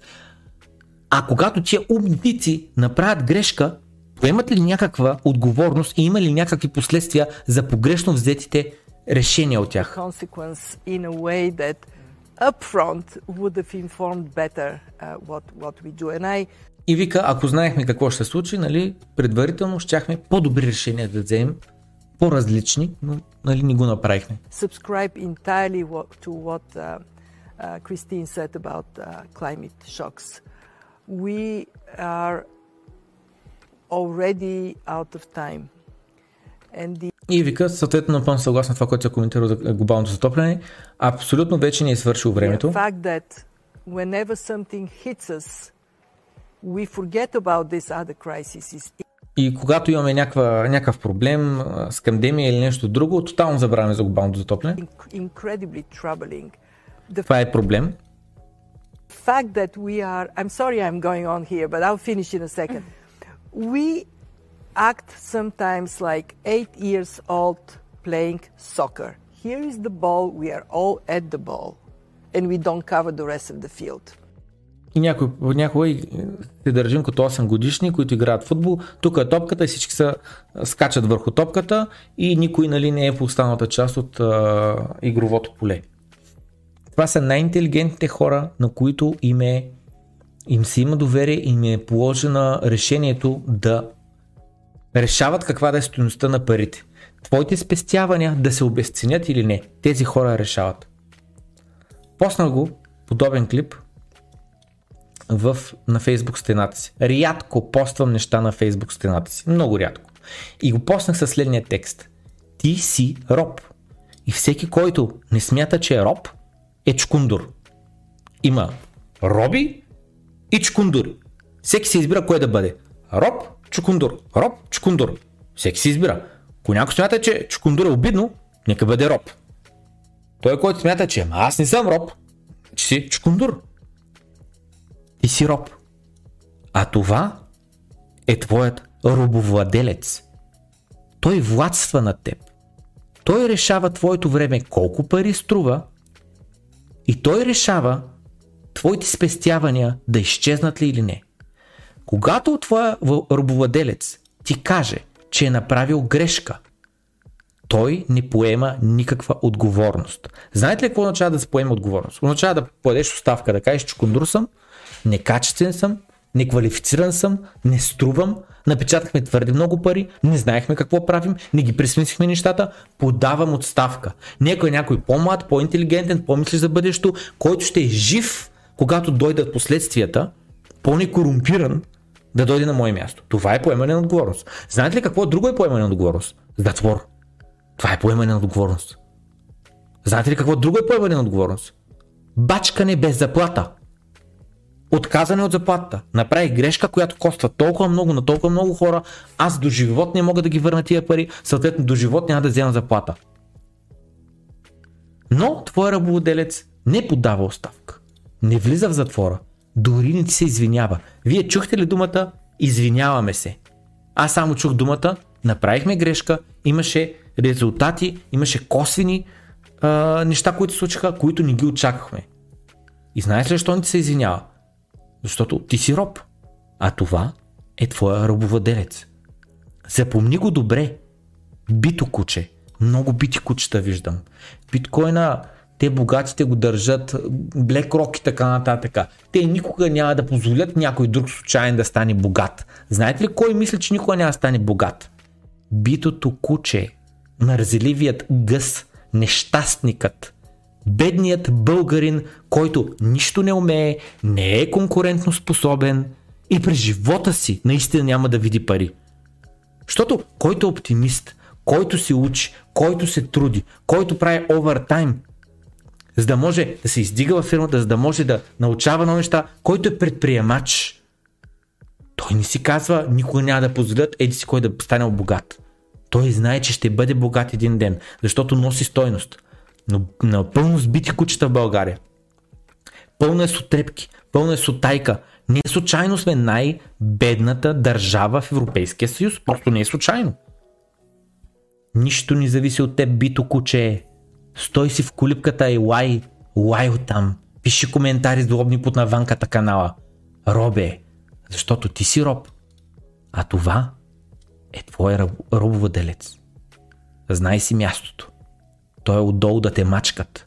500 години рязаните пишки са те мачкали, после комунистите те мачкат, сега корумпягите ще те мачкат.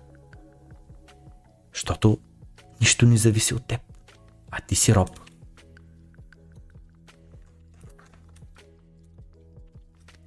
Който са кефи, да го наричат роб или чукундур, може да стане патреон. линка е долу в описанието, може да ми плаща пари, за да продължавам да нареждам хора. Както Иванката каза, до голяма степен продължавам да, да държа канала и да отделям време да създавам а, а,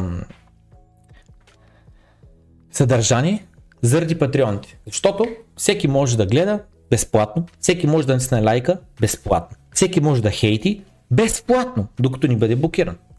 Единствено хората, които реално отделят от парите си, доказват за мен, че това съдържание има смисъл да се създава. Единствено тези хора за мен сигнализират, че наистина това нещо си заслужава. Така че, ако цените канала и ако искате да продължи да съществува, може да станете патреон. Като знаете, цените на патреоните имаме зверска инфлация. Реално трябва да вдигам цените на патреоните, защото имаме зверска инфлация. Но няма да го правя. Казал съм си, докато биткоин ни удари стока, до края на годината, след 5 години, когато стане, брат? Когато стане? Докато биткоин удари стока, цените на патреоните ще останат същите. Патреоните имат доста привилегии вътре в Дискорда, който е патреон, знае. Стигаме до InvestClub подкаст. Also known as Клубът на инвеститора, Божидар Балевски, един от лекторите на криптореволюция събитието. Просто нямам време, за жалост и все още не съм гледал а, новите подкасти, но изгледах, защото ми беше линкнат, последния подкаст с човека от iGold.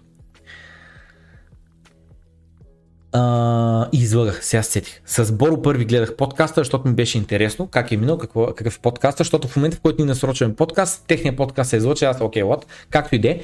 И съответно изгледах техния подкаст, яда, яда, яда.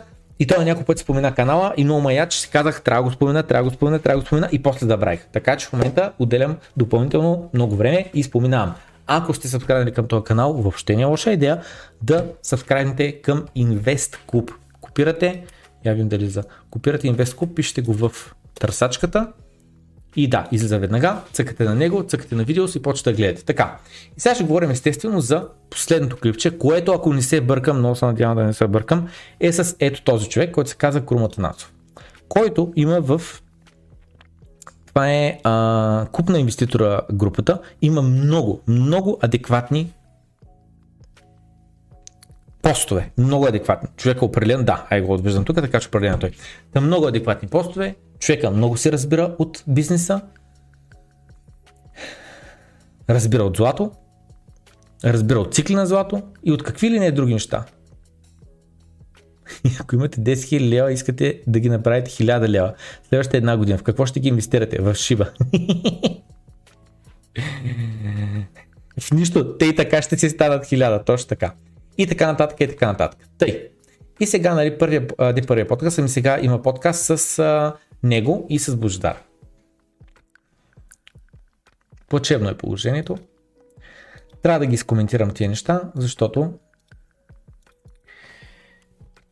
първо аз заради неговите постове по различни а, по групите и така нататък съм си решил да не а, а, да не правим подкаст. Така съм, нали, как да кажа, решил.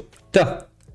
И гледайки този подкаст си казах, правилно решение съм взел. Аз нямаше да го изтърпя, аз ще му кажа чукундур, той ще ми каже, ей, хлапак, примерно, и щяхме да се сбим. Божидар му говори на вие с уважение, не знам си какво. Аз лично, защото съм един селянин, пламен селянин, познавате ли го? Аз съм без филтър. Просто съм без филтър. Не мога да търпя тъпи хора. Не мога да търпя нагост, не мога да търпя простотия. И съответно, този подкаст аз лично нямаше да се държа по начина по който а, се държи Бождар. Нямаше да го изтърпя. Просто нямаше да го изтърпя.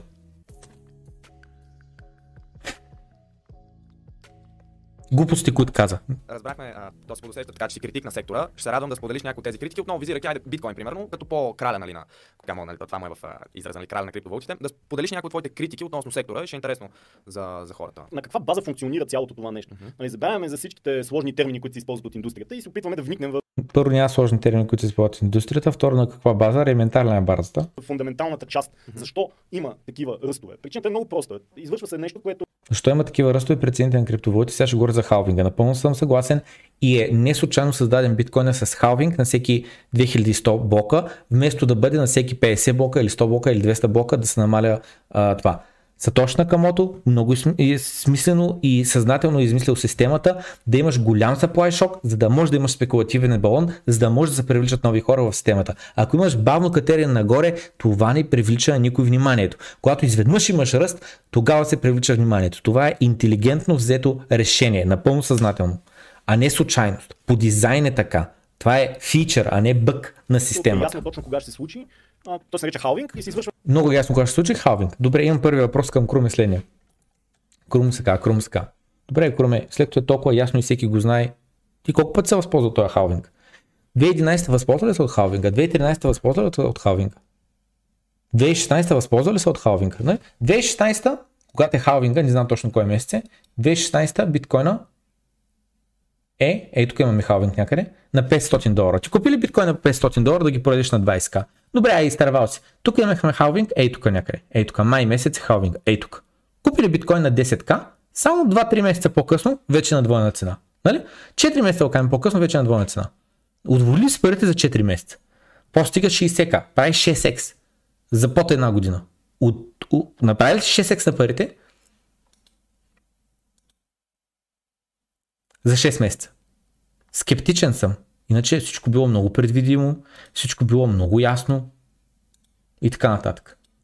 Философстваме в момента. Колкото мен ми е ясно всеки 4 злато, е. толкова на него му е ясно а, биткоина. На мен въобще не ми е ясно злато.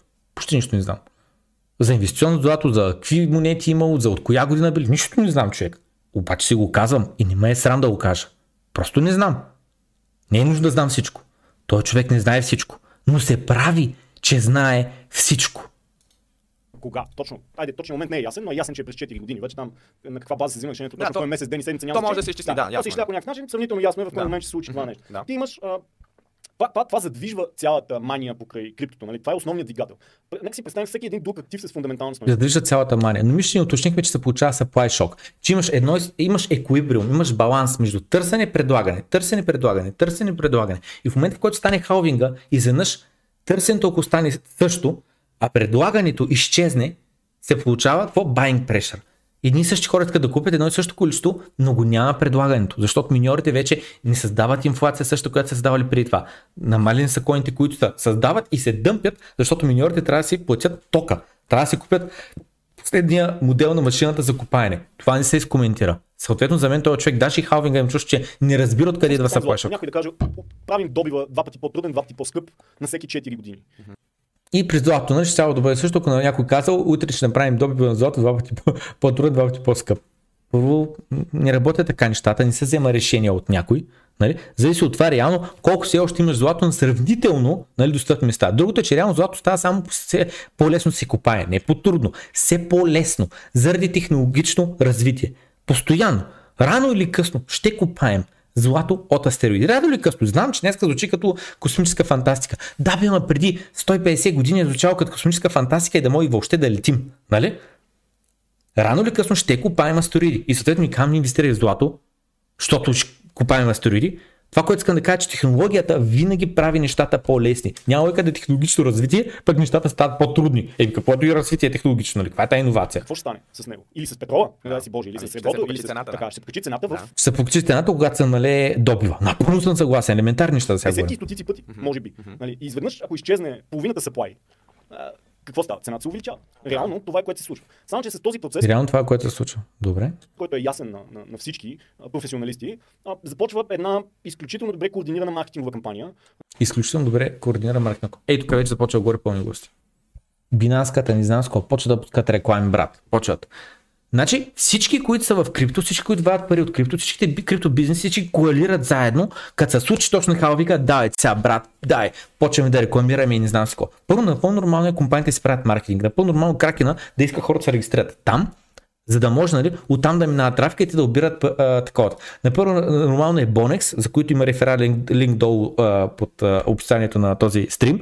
Та, напълно нормално е те да си правят маркетинг, за да може нали, те да привлекат а, а, клиенти, които да минат нали, през техния сайт и да може те да обират нали, съответно а, това, как се казва, да обират ам, а, трафика да обират нали, процента. Нали? Напълно нормални неща са. Но това не е координирано, това не е някаква задкулисна игра. Това е просто свободни бизнеси, свободния пазар, които се опитват на, да, на, да, да привлекат клиенти. Това е да им предложат услугата, размяна на фиатна за криптовалута, срещане на двете страни, Нали? продажбата и Започва едно- покупката. Един шум, невероятен шум от хора, които от тези двамата братя, А, Уинкълвоз близнаците. Уинкавоз близнаците, разни други такива емблематични фигури, Да. нали, които Уинкавоз близнаците, брат. Уинкавоз близнаците. Разбираш ли? хора много добре знаят какво правят. Те не го правят открито, те го правят на пазари, на които това нещо не се вижда. Нали? И те започват да надуват еуфорията, защото в тези 4 години Правят го на пазари, на които не се виждат да надуват еуфорията. Не мога да разбера. Уинкавоз братята помпят цената на биткоин. Това ли обяснява? Не не мога да разбера. Уинкавоз братя, доколкото знам, са от 2013 в биткоин. Значи Уинкавоз братя са надули тук балона, изградили са тук дъно, надували са тук балона, изградили са тук дъно, надували са тук балона, изградили са тук дъно. Това ли ми се казва? Двоен дап за Силвия Пълнова. Не мога да разбера този човек какво ми обяснява. Просто не мога да разбера. Уинкълвоз брат те контролирали цената. Това ли ми казваш, брат? Че те надуват балони. С милиарди работят човек, наливат, наливат, да надуят цената. И после какво ги държат тия биткоин? Нали трябва да ги продадат? Що цената всеки път, след всеки цикъл, имаме връх, дъно, връх, по-високо дъно, връх, по-високо дъно. Защо? Защо, защо графиката на биткоин е такава каквато е, вместо да бъде е така? Нали? Е така. Вместо да бъде е така, защо биткоин само върви по-нагоре и по-нагоре и по-нагоре? Защо? Една обяснима причина би било инфлацията, би било принтирането на парите. Нали? С други думи, тая графика, ако разделим на парите в циркулация, с плеската надолу и става и така. Има логика. Но реално това расте по-бързо от напринтираните пари. По-бързо. Та защо? Пита се задачата. Въпрос с повишена трудност. Интереса към крипто, преди в предишните 4 години интереса към крипто е спаднал. Ритейл инвеститор го няма, нали, този, който нищо не разбира и няма никаква идея, той не съществува, той не мисли за крипто. Нали, започват да се появяват такива хора, започват да се появяват крайно вярващите, нали, либертарианците, всички те започват да, да говорят, да дигат шум. Binance започват да блъскат реклами, нали, как, хайде да видим сега как биткоин е станал от 0 до 1 долар. Binance са лоши, защото търсят клиенти, защото искат да привлекат клиента, така иначе се купи крипто, по-добре се купи през тях, отколкото през конкуренцията, но те са лоши, защото блъскат реклами. Нали, там да. Да. графики колосални. Да. Такива, и цялото това нещо създава една невероятна еуфория, една среда и хората все още не вярват, но започват да инвестират, понеже капитализацията на биткоин Хората все още не вярват. Не вярват в какво? В какво не вярват? е сравнително малка в сравнение с, примерно, златото. Нали, и сравнение с а, а, определени общи индекси и така нататък, то започва да прави едни колосални ръстове, защото започва да се наливат някакви пари в него. Започва цялото това шоу. Нали, то Точно така е. Малка капитализация, волативна и прави големи ексове нагоре. Напълно съм съгласен. шоу буквално, то е интересно за гледане. Всички тези хиляди коментари, Да. ютубъри, подкасти, то е шоу, то е като театър. Да. Цялото нещо. Няма Значи криптоиндустрията, криптореволюцията е едно шоу, едно театро. Тук реални проблеми не се решават. Тук не е къде имаме... Не случайно минах преди малко първо през... Кого минах? През е тая човка. Ти си роб, а това е твой рабовладелец. Това е. Това е твой робовладелец. Минахме през това как те си признат, напринтирахме сумата си пари, не очаквахме да има такива резултати. Това са хора, некадърници, които не пускат оставка.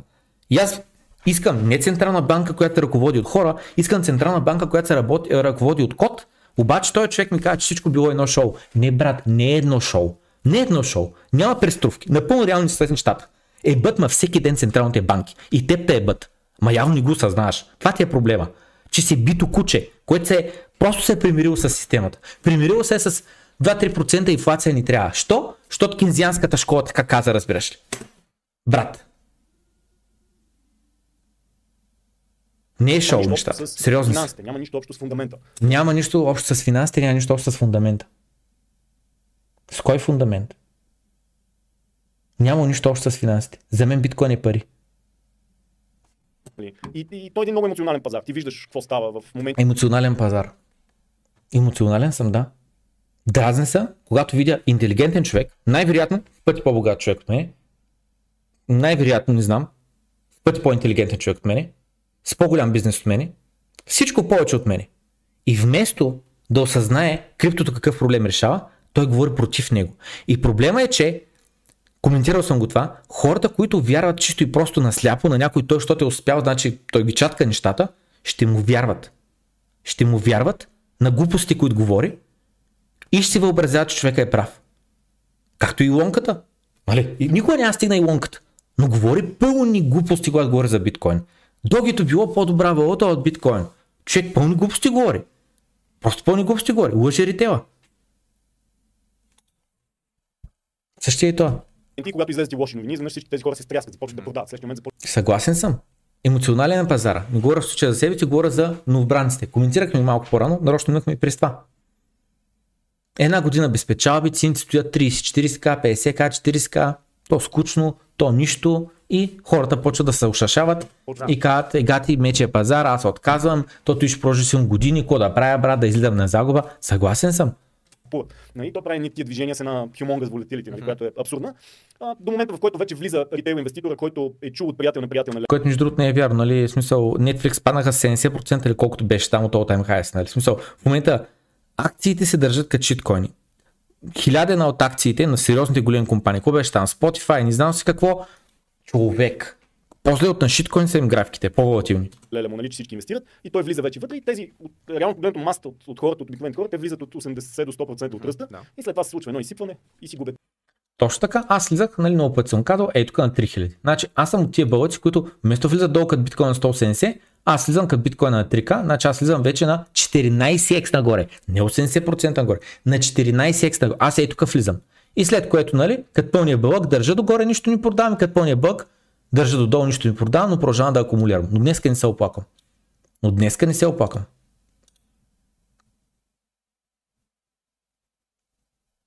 парите. Нали, тези, които са си го купили тогава, когато е трябвало, демек, когато не се е говорило за него и прочее. Изключително активи, които зависят от Много съм съгласен. Тия, които са купували, когато не се е говорил. Нали? Днеска примерно не са говорили много, не е голям- голяма тепа. Няма всеки ден по новините да кажат биткоин нов връх, биткоин нов връх. Нали? Както и като беше на 3К, като беше на 5К, като беше на 10К. Така че тук съм напълно съгласен. Значи, окей, осъзнаваме. Има добри моменти за покупки, има лоши моменти за покупки. хорското мнение, от, от opinions. А добре, не е ли също- от Но не мисля, че се влияе просто от хорското мнение от Opinions. Всичко се влияе от хорското мнение от Opinions. Утре излезе някаква лоша новина за а, мета, за не знам си какво, крашва цената. Напълно нормални неща са. Емоци... Пазарите като цяло са емоционални, а не само. Криптовалутите или в частност биткоина. е Няма фундамент. Е, това е най-голямата лъжа и най-голямата грешка, която се казва този подкаст. Сещам за още една, но няма че. Няма фундамент. Аз ти казвам корупция на проява. Аз ти казвам имам нужда от една транспарентна така финансова система. Аз ти казвам имам нужда от актив, който да знам, че не могат да ми отнемат, който да знам, че инфлация не го лови, който да знам, че се движи скоростта на светлината, който да знам, че е децентрализиран. Но този човек каза, че няма фундамент. Как да няма фундамент? Ти ползвал ли си Lightning Network? Ползвал ли си Wallet в Satoshi? Виждал ли си как Транзакции стават между, международни стават на момента? И ти да ми кажеш няма фундамент. Това е невероятна технология. Толкова много бизнеси има изградени около нея. Такъв нетворк ефект. Милиони холдари, стотици, ако не хиляди бизнеси по цял свят. Няма фундамент. зависи от хорското мнение, отново зависи от мнението на хората. Не е така. Не е така. Там Ами- наистина имаме ограничен добив. Ти наистина имаш ограничен добив. А при биткоин отново е ограничен, той е, може да се пресметне. Това е голямата лъжа. Това е Това е голямата лъжа. Ей, това е голямата лъжа в този подкаст. Биткоинът ни бил лимитиран до 21 милиона. За мен е Защо? най-голямата лъжа, че имаме ограничен добив на биткоин, защото ние до до момента действително обсъждахме биткоин, но какво се случва а, под блокчейн? Хиляди, десетки хиляди нови криптота излизат, които си дигат капитализацията и надуват някакви огромни пари. Добре, така, окей. така че тук на биткоин, а, на, на биткоин се дава много повече стойност. отколкото трябва да се даде. Кредибилитето отива в блокчейн. Блокчейн не е нищо повече от финансова система. Блокчейн не е нищо повече от финансова система. След малко Божидар тръгва да го поправя. Обаче този човек не знае какво е блокчейн, защото е технически неграмотен. Аз съм техническо лице, аз съм програмист, аз знам какво е блокчейн. Не е нужно да си програмист, за да разбереш какво е блокчейн. Единственото нещо, което трябва да направиш е да цъкнеш на моя канал, да отидеш в плейлисти, да отидеш в започни тук, нали? То си е написано като за бели хора, започни тук. И първи, втори, трети, четвърти клип е какво е блокчейн. За 5 минути обяснявам какво е блокчейн. Как работи блокчейн, че в блокчейн можеш да слагаш и музика, и текст, и снимки. Обяснявам как работи хеширането, обяснявам как промениш ли нещо, чупиш блоковете напред. Обяснявам как а, а, вътре в него в биткоин блокчейна, например, се записват а, транзакции.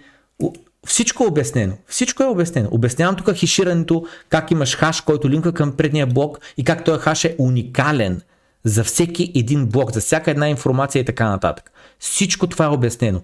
Но този човек, той не знае какво е блокчейн. Защото нито е програмист, нито ме е гледал клипчето за 5 минутки, не е отделил от времето си, за да се образува какво е блокчейн. Но говори. Нека да върнем какво според него е блокчейн. Дата база е отколкото трябва да се даде. Кредибилитето отива в блокчейн. Блокчейн не е нищо повече от финансова система. Да. Блокчейн не е нищо повече от финансова система. Биткоин, а не биткоин, блокчейн не е финансова система. База за събиране на информация, фактически. Това. База за събиране на информация, казва Божидар. И това точно не е. Не, не, не. Както фиатната система е система, функционираща по определен начин, както златният стандарт е бил друга система, блокчейн е трета такава нова система.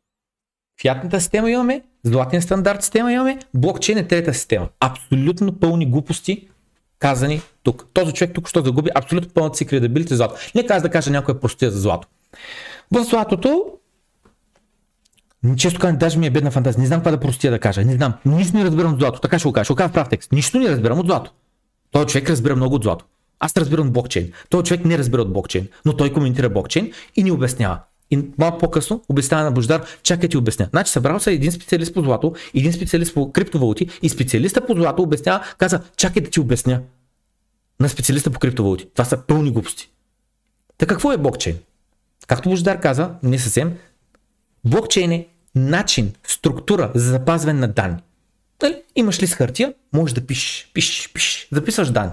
Може да създадеш таблица. Нали? Имаш колонки, отгоре името на колонките, редове и данните. Това е структура за записване на данни. Блокчейн също е структура, начин за записване на данни. Това е, нищо повече. Записваш данни, хешираш ги. Създаваш нов блок с нови данни, линкваш го към предния хаш. Създаваш нова е, листа с данни, линкваш го към предния хаш. В момента, в който промениш който идея от блоковете, се имаш несъответствие с следващия блок, блокчейна се чупи. Това е блокчейн. Блокчейн не е нова финансова система. Няма нищо общо. Блокчейна може да се ползва за музика, може да се ползва за снимки, за какво си искаш. Музиката финансова система ли? е? Това, че в момента блокчейн плюс децентрализиране, плюс proof of work ти създава финансова система, е нещо напълно различно. Това е да кажеш, че колелото, ма не колело там с две гуми и а, педалите и кормило, ами имам пред колело, буквално кръгчето само е превозно средство. Ай карай колело. Качи се на една гума от кола и я карай. И кажи това е превозно средство. Не, не е. Колата е превозно средство, но не е само гуми. Имаш лагери, имаш двигател, имаш гориво, Имаш еди си какво? Хиляда едно неща са, за да можеш да създадеш превозно средство. То така и блокчейн е едно от нужните неща за тази нова трета финансова система. Нали, която седи. Тя е система. Но под тази система, понеже тя е отворен код, се случва едно невероятно принтиране. То е невероятно принтиране. Буквално. Невероятно принтиране. Знаете ли кое е невероятно принтиране? Че Google, Googleвам GitHub, Bitcoin, чакайте тук долу трябва да напиша, GitHub, Bitcoin Repo. Ей това пиша и ми излиза репото на биткоин. Ето го. И сега отивам ето тук на код и тук имам да го клонирам и след което мога да го кача на мое място, като променя няколко реда от кода на биткоин и го наричам от биткоин, го кръстам биткоин България. И според този човек, който е не техническо лице, който нищо не разбира от код, той си въобразява в неговата глава, която не разбира кода как работи, децентрализацията как работи, peer-to-peer транзакциите как работят, нодовете как работят, миньорите как работят, хардфор какво е, софтфор какво е, тъй като той не го разбира, защото е неграмотен. Той е технически неграмотен. Аз съм неграмотен на тема злато, че е на български язик, но той е неграмотен на тема технологии, програмиране, не знам какво да кажа. Няма си на представа. Но той си мисли, че свалянето на кода, променя няколко букви нови, качването на кода и ти тук що напечата нови 21 милиона биткоина. Холи моли! Ти утре можеш да направиш свой койн. Мога. Да бе, мога бе. Е, какво? Каква стойност има новия мой койн, бе? Каква стойност, бе? Един биткоин днес струва 40 000 долара. Го направя пастор койн, сега пише тук Данил в чата. Пастор койн направя, брат. Каква стоеност ще мога да продам пастор койна? На кого ще го продам? Така, Кой без ще го продам? да направя, но стоеността на Фейсбук. И ето Бощар абсолютно правилния аргумент му дава обратно. Фейсбук утре мога да направя, нали? Нали? Има да, ето гугълвам. Open source. Чакайте тук долу да пиша. Пиша Open source social network. И веднага ще ми излядат репото. И ще напиша GitHub. И ще добавя GitHub. И ето. GitHub, ето ти го. Open Source Social Network. И ето, Open Source Social Network, не знам си какво, тук има а, картинки, как изглежда регистрацията. Ето виждаме, тук коментари, не знам си какво има. Ето как ти е началната страница, как ти изглежда. Може да промениш дизайна, малко промениш кода. Ето го тук на различни езици е а, достъпно, в смисъл преведено автоматично на румънски, на турски, на руски, на гръцки, на индонийски, не знам си какво. Бекенда, добавяне на потребители, махане на потребители, промяна на потребители, не знам си какво. Ето ти го как да го инсталираш, sudo apt-get, репозитори, репозиторито и така нататък, апдейт и накрая инстал това и сме готови. Ето бе, създавам нов Facebook. Е, каква стойност има този Facebook? Колко регистрирани потребители имаме? Колко активни потребители имаме? Нула. Колко хора са чували за тази система? Нула. Каква стойност има? Нула. Нула. от мрежовия ефект. Тоест, също и при златото, аз мога утре да реша, че моето злато ще е камъка в градината. Точно. Само, че разликата тук е, че днес теб си пискаме в месенджер за това интервю и респективно това нещо има стойност, защото то ни свързва. Защото много Така, хора го използват. Точно, защото много хора го използват. Окей. Обаче при криптото не е така. Ами те При крипто не е така. Само забележи. Фейсбук има стойност, защото той го ползва и утре ако изчезне Фейсбук, за него ще има голяма разлика, защото няма да има с кого, как да си пише. Обаче крипто, защото той не го използва, защото той стои отстрани от криптото, защото е изтървал да купи биткоин на 10 долара, на 100 долара, на 1000 долара, на 10 000 долара. И в момента, защото му е скъпо гроздето, кисело му е и заради това ни обяснява, че никой не ползва крипто, никой не ползва биткоин, никой не го ползва за спестявания, никой не го ползва за пари извън понти схемата на фиатните валути, пари, до които джеронката да няма достъп да ти ги стопи, буквално, като летче. Тъй като той не го ползва, никой не го ползва. Но Фейсбук, ако изчезне, на него ще му направи впечатление. е. Биткоин, ако изчезне, няма да направи впечатление. Но се увеличава фактически. За мен живота ми би Адопцията постоянно се увеличава. Божидар му го каза. Няма аргумент, не се коментира на тема адопцията, не се коментира Bitcoin Number of Users Graph. Гугълваме го, отиваме на картинки, е, че графиката на броя потребители на биткоин. Тая графика не се коментира, че е експоненциална а, нагоре. Това няма значение. Фейсбука за нас е важен. бил Месенджер. същото нещо, ако нямаше крипто, както и за всички останали хора на света. Докато Но това е защото- спокойно разбираме, че ако не беше Фейсбук, живота ми нямаше да бъде такъв. Но да го обърнем от контекста на златото. За... И Божидар, аз аз нямаше да го стърпя. Божидар, вижте, вижте му ръката. Вижте Божидата на а, ръката на Божидар. Опити да го прекъсне да му каже, това е също там едиско. Спокойно разбираме, че И, и си прибра пръста. Божидар се преценява този човек. Божидар изпитва уважение към този човек. Аз никакво уважение не изпитвам към хора, които говорят на теми, от които нищо не разбират и са с твърдо мнение. Не ме разбере погрешно. И аз моите предавания говоря на толкова много теми, че понякога говоря на теми, на които нищо не разбирам.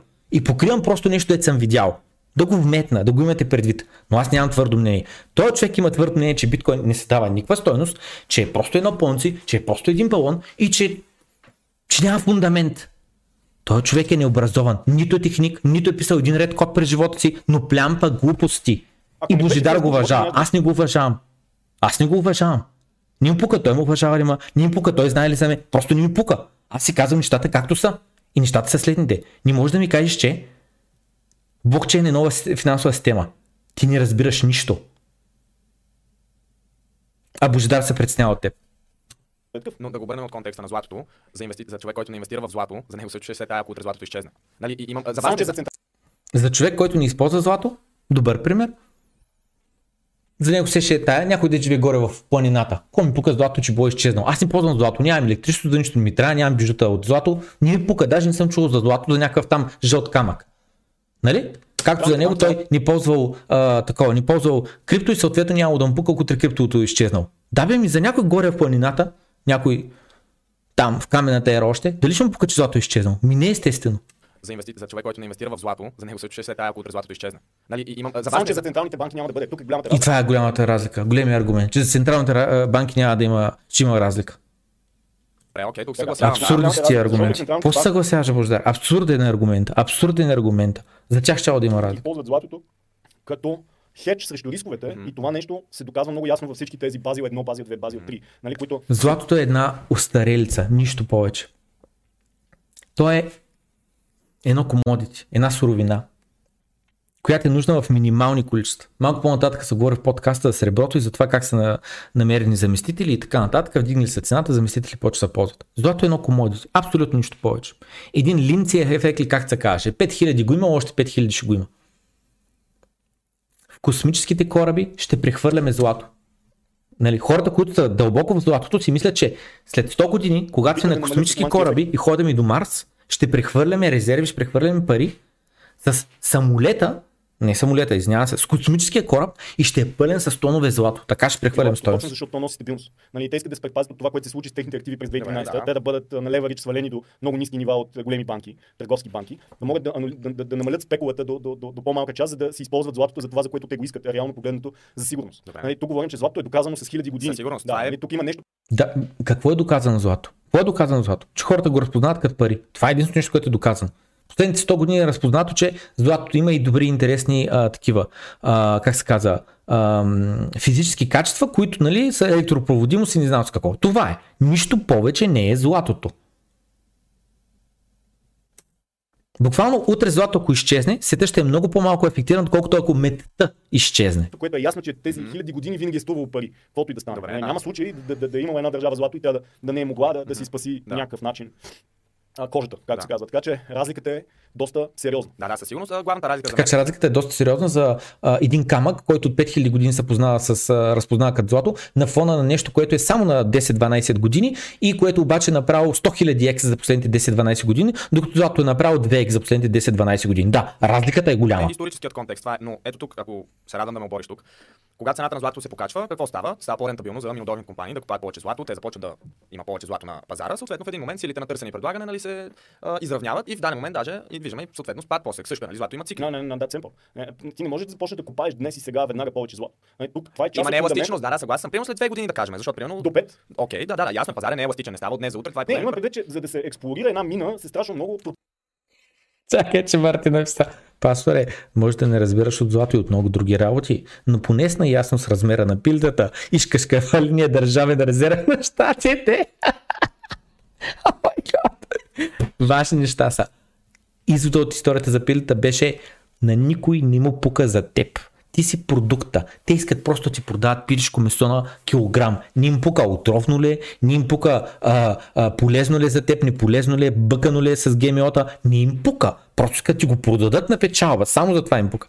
А това за държавния резерв за, а, на кашкавал в Штатите беше просто корупцията, където с данокоплатски пари се изкупува един кашкавал, който никой няма да бъде изконсумиран, който се бута в затворите, където се разбираше азиаци и чернокожи, които са лактос интолерантни и не могат да го ядат. Та, оценявам, оценявам двата примера. Топ-топ бяха. Зитип 100.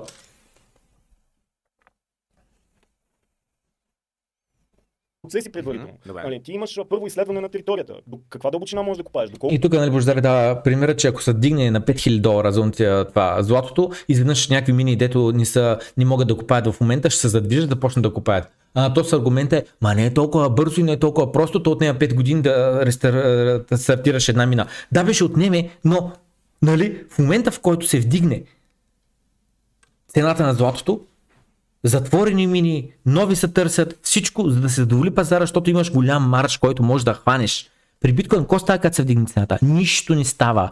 Difficulty Adjustment алгоритъма киква. На момента, в, момента, в който добавиш нови копачки и започнат да купаят по-бързо и блоковете стават вместо на 10 минути, на 9 минути или на 8 минути или на 5 минути, Difficult Adjustment алгоритъма след две седмици киква, вдига трудността и всичкият ти труд да изкопаеш по-бързо повече биткоини отива на кино. Не можеш да увеличиш добива.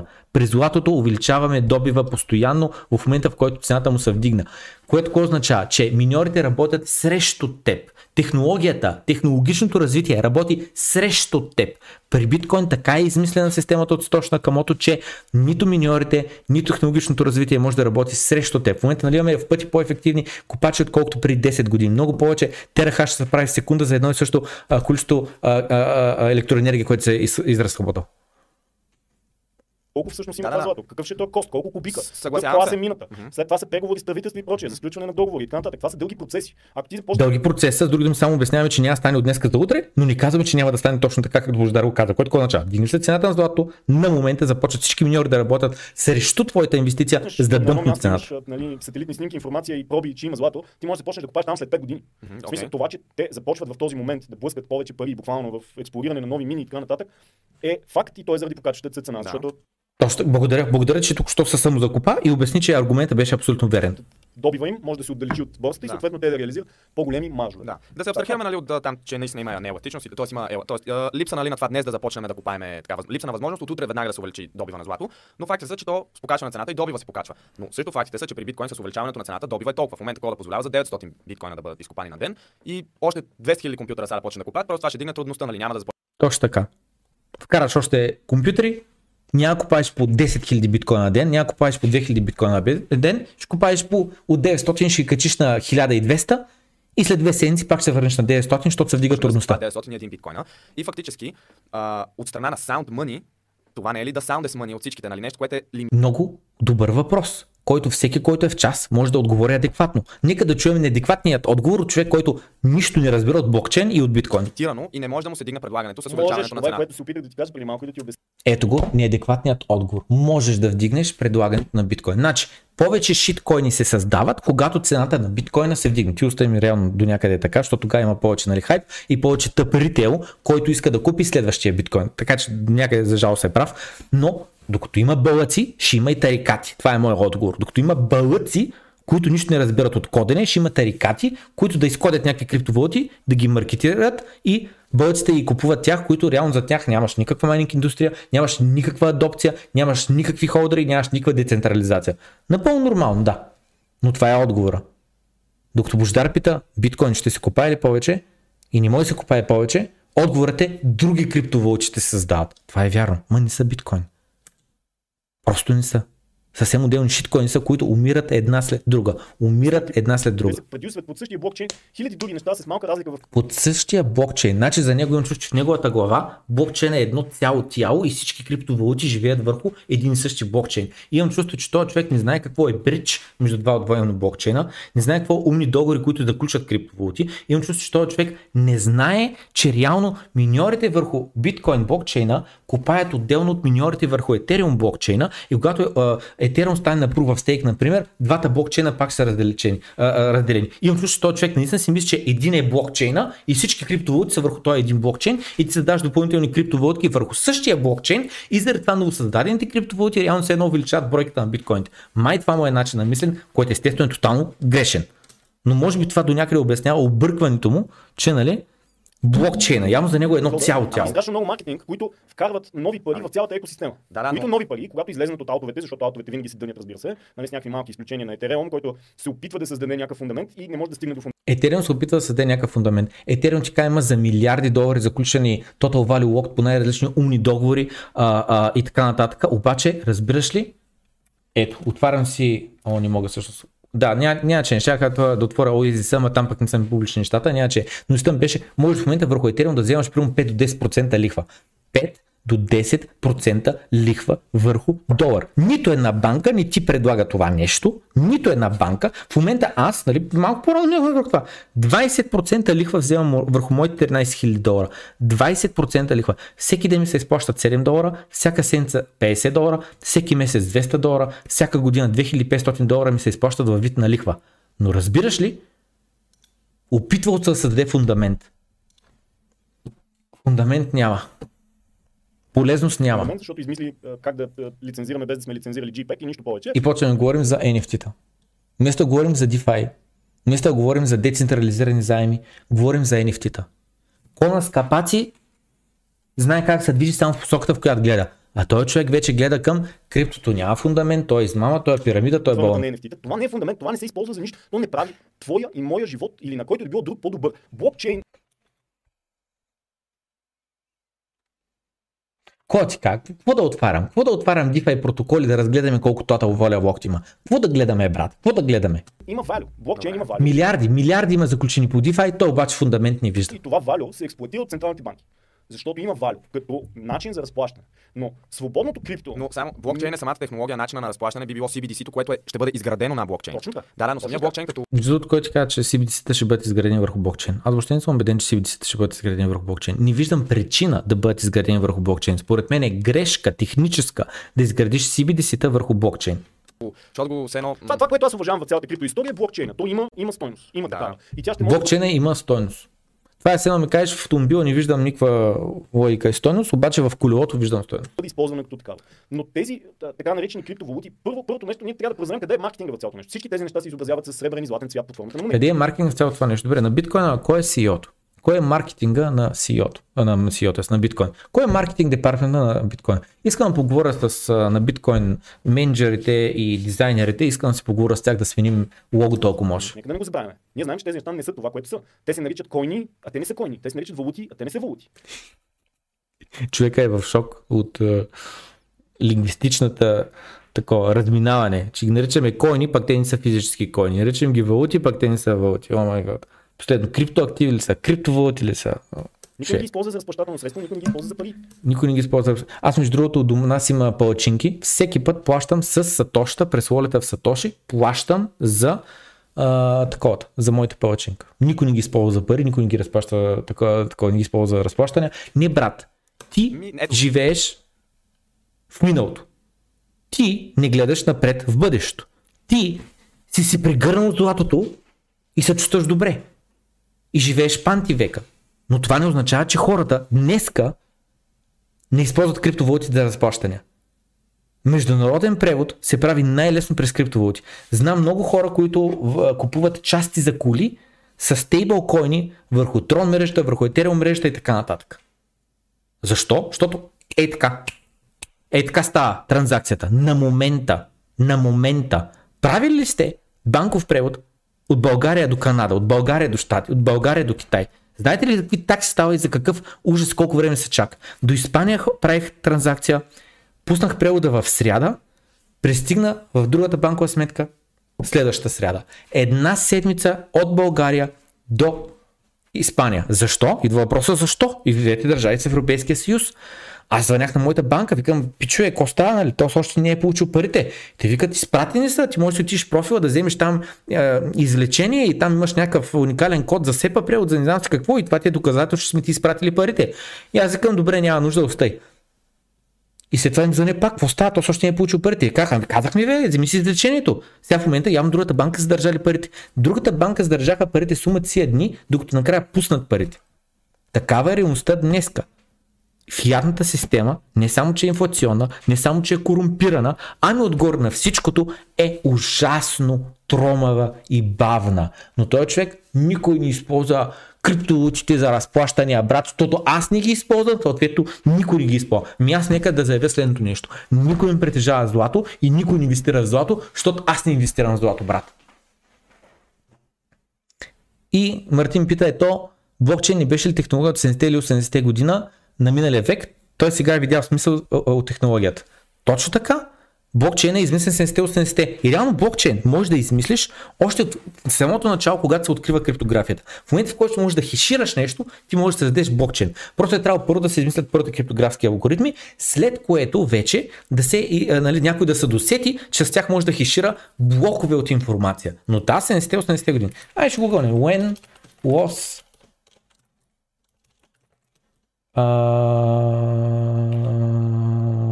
blockchain invented. Чакай, че го написах грешно. 2008. Абсолютно не е вярно. Не е 2008. 1991 година каза. Invented blockchain. Yes, 17 years before the release of Bitcoin paper. Казва 91 не съм много убеден. Нали, реално има една, един чарт на, един граф на инфографик, нещо така, инфографик, Bitcoin, uh, Dependency Technology, нещо такова.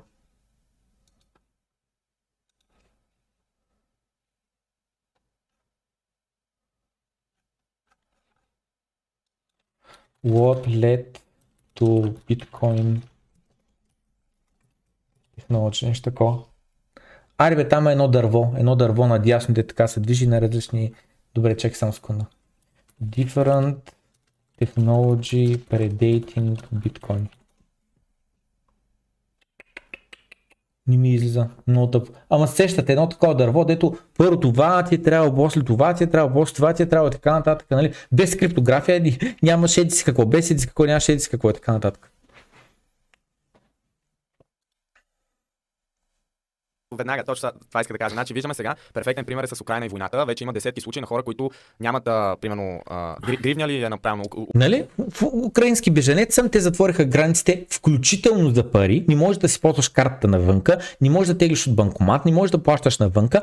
Който има пари в крипто, беше спасен. Който Украински няма е духа супата. Да, така е. Примерно не могат да използват съответно тази валута, защото тя се обесценява, не искат рубли да използват и всички купуват биткоини излизат от държавата с биткоин. Това, не е вярно. Повечето хора излизат банковите сметки. Ами, Това не е вярно. Ма кой ти каже, че не е вярно? Е? Твоето впечатление е такова, а не, че не е вярно. Има, има някакви хора, които излизат с крипто, но те ще да излизат с крипто и според CNBC, според CNBC и статии, сега тук на екрана можем Щяха да излизат, те, които ще излизат крипто, ще излизат крипто и, а, и да има война и да няма война. Не е вярно. Има хора, които не искат да пипат крипто, но сега им се налага да пипат крипто. Прехвърлят си парите от държавата в крипто, напускат държавата, крипто идва с тях. Защото е 12 думи или 24 думи. Да не е да не е вярно. Просто човека е неосведомен, но е с твърдо мнение и той просто игнорира всичко, което не се съгласява с неговият вече изградена представа за света. Това е нееластичен човек. Нали? Коментирали сме много пъти в моите предавания, и аз за това обръщам канала за криптовалути, аз коментирам неща, които не са свързани с криптовалути, защото са важни. Единственото нещо, което човек трябва да бъде нали, сигурен е, че има промяна. И че едно от най-важните качества на човек, който трябва да бъде научен от ранно детство е постоянно да учи, постоянно да се образува, постоянно да приема, че нещата се променят. Това, че златото е било пари последните 5000 години, не означава, че ще бъде пари следващите 5000 години. Златото е чисто и просто една суровина. Една сантиментална суровина. Един камък. Нищо повече. Един материал готов за да, да бъде използван за проводници. Нищо повече. Просто нищо повече. Сантимента го крепи. Нищо повече. Ходуарите го крепят. Нищо повече. Та хората напускат държавата в крипто, точно защото банковата им карта не работи в чужбина. Та те биват принудени да минат в крипто. А тези, които си в крипто, да, те си напускат така иначе с крипто. да ги изкараме. Има множество такива случаи по принцип. А, и ето това, те златото не могат да си го изкарат. Примерно, вие да кажем, че имате 1 милион в злато, има война. Как ще изкарате златото по принцип от... Ако имате една флашка, имате 1 милион на нея в биткоин. Кое е по-лесно, фактически? Е, това е най-важният въпрос, на който естествено отговора не беше откровен, защото е, откро... е очевиден е отговор. Имаш 1 милион в злато, често казвам не знам колко грама е, нали, как изглежда 1 милион в злато, или 1 милион в флашка. Кое е по-лесно да го пренесеш отвъд границата? Естествено, че криптото, естествено, защото е 12 думи. Запомниш тия 12 думи, напускаш а, а, държавата и криптото си е заедно с тебе. Другия вариант е, имаш една турба с пари или еди колко грама, килограма злато. Кое е по-лесно? Естествено, че криптото. Това е откровеният отговор. Примерно, ако ме питаш, с кое е по-лесно да се защитаваш физически, някой те напада с кирка от злато, меч от злато или меч от криптовалути? Естествено, че от злато, брат. Естествено. Защото е физическо, защото е нещо. Дали? Криптовалутите не са. Ще отговоря откровено. На този въпрос, откровеният отговор, е, че естествено, че криптото. Напускаш държавата, от другата страна през биткоин автомати, през борси, през каквото искаш продаваш. Златото ти е в тежест, когато е вътре в държавата. И след малко той ще каже, че за каквото искаш, може го размениш. Пробвай ти в момент на криза, пробвай ти в момент на война. Питаш колко струва хляба в злато. Каза ти 200 лева струва. 200 лева струва хляба в злато. Защото е неликвидно, защото никой не му потрябва твоето кирливо злато. Единственото нещо, което има стойност по време на война, по време на криза са храна, вода, оръжия, превозни средства, гориво. Много пъти съм коментирал. Нито криптовалутите имат а, стойност, нито фиатните валути имат стойност, нито златото имат стойност. Само единствено нещата, които ти дават безопасност, шанс да оцелееш, имат стойност по време на криза. Златото е един шиткоин по време на криза. Криптовалутите и те. И във времена на лошо нещо, когато се случи. Вие бихте предпочели да имате 1 милион в злато и да трябва да излизате от България, или бихте предпочели да имате 1 милион в флашка, която може да имате 1 лев, нали? Никой не знае колко имате там. От В време на война ти можеш да продадеш златото си за каквото пожелаеш. Ами, Почваме да мислим. Мога да продам златото за каквото си пожелая по време на война. А не по време на война. Мога ли да го продам също за каквото пожелая? Отговорът е да, най-вероятно бих пред, предложил, че ще бъде отговор. Значи злато да продам за каквото пожелая по време на война, както и не по време на война. Значи златото е универсално и невероятно и ако искам мога да си купя една дъвка с злато. Ако искам мога да си купя един хляб с злато. Защото златото, разбираш ли, е така, взимам ножа, изчегъртва малко прашинки, е така един лист хартия, ама такъв тънк, тънък наносантиметра и плащам с злато в магазина, брат. Защото в България, днес в България, може да отидеш в Велико Търно и да си купиш хляб с биткоин. Но факта е, че никъде в България не можеш да си купиш в момента хляб с злато. Това е реалността. Просто това е реалността. Че в България в момента се приема на повече места биткоин за храна, отколкото злато. извън граница по време на войната. Ти можеш да го продадеш за каквото пожелаш. Но тук Ако рубли един милион. украински гривни, повярвай ми, по време на война за злато ти ще вземеш долари, паунди, евро, а, ще Добре. вземеш крипто, ще вземеш каквото пожелаеш по време на война. Добре, но По време на война, аз ти казвам, бомбардират ми дома, аз ти казвам, бягам, аз ти казвам, страх ме е за живота ми, аз ти казвам, искам да мина границата, където някакви корумпирани, шибани, как скаха уния, бе, деца на границата, не мога да се сетя. Как скаха? Митничари. Искат да ме отарашат, преди да ме пуснат да бягам с живота си. Ще ми вземат всичко и обувките ще ми вземат. Защото по време на криза падат моралите, всичко изчезва. Изчезва. Такава е реалността. Който не е съгласен с мен е чукундур, е роб. Та. Изчезва всичко. Всеки гледа как да преебе. Защото нямаш избор. Защото буквално като митничара ти кай, сваляш обувките, даваш ми златото и те пускам да бягаш живота си или оставаш тук и те задържам, познайте колко хора ще изберат просто, просто спасят живота. А когато парите си в крипто, сваляш обувките и си прибираш един милион в главата и напускаш държавата. И е толкова очевидно, но той е човек е просто или не е или въобще не разбира на кой свят се живее. Въобще не разбира какво са криптовалутите. Все пак е силно неликвидно, е все пак смисъл. Злато е силно ликвидно. Да, да, но ако е Злато е силно ликвидно. Колко е силно ликвидно е, брат? Колко е силно ликвидно? В твоя сайт ли е силно ликвидно?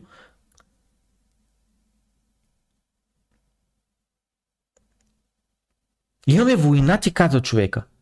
Как някой, някой ми предлага прямо злато и ми каже, ще ти дам златото тук за един хляб, давам ти злато, е строй един милион. Аз къде да знам, че реално това злато наистина е истинско злато? Аз къде да знам? Колко ликвидно е златото от ритейл до ритейл? Колко ликвидно да е? Кой ще се довери, че това е истинско злато? Колко хора могат напълно случайни, е така, отиваш на улицата, срещаш 100 случайни човека и казваш, можеш ли да различиш истинско злато от фалшиво злато? Колко ще отговорят да? Колко хора в момент на война, в момент на глад, в момент на живото застрашаваща ситуация ще приемат злато и ще дадат хляба?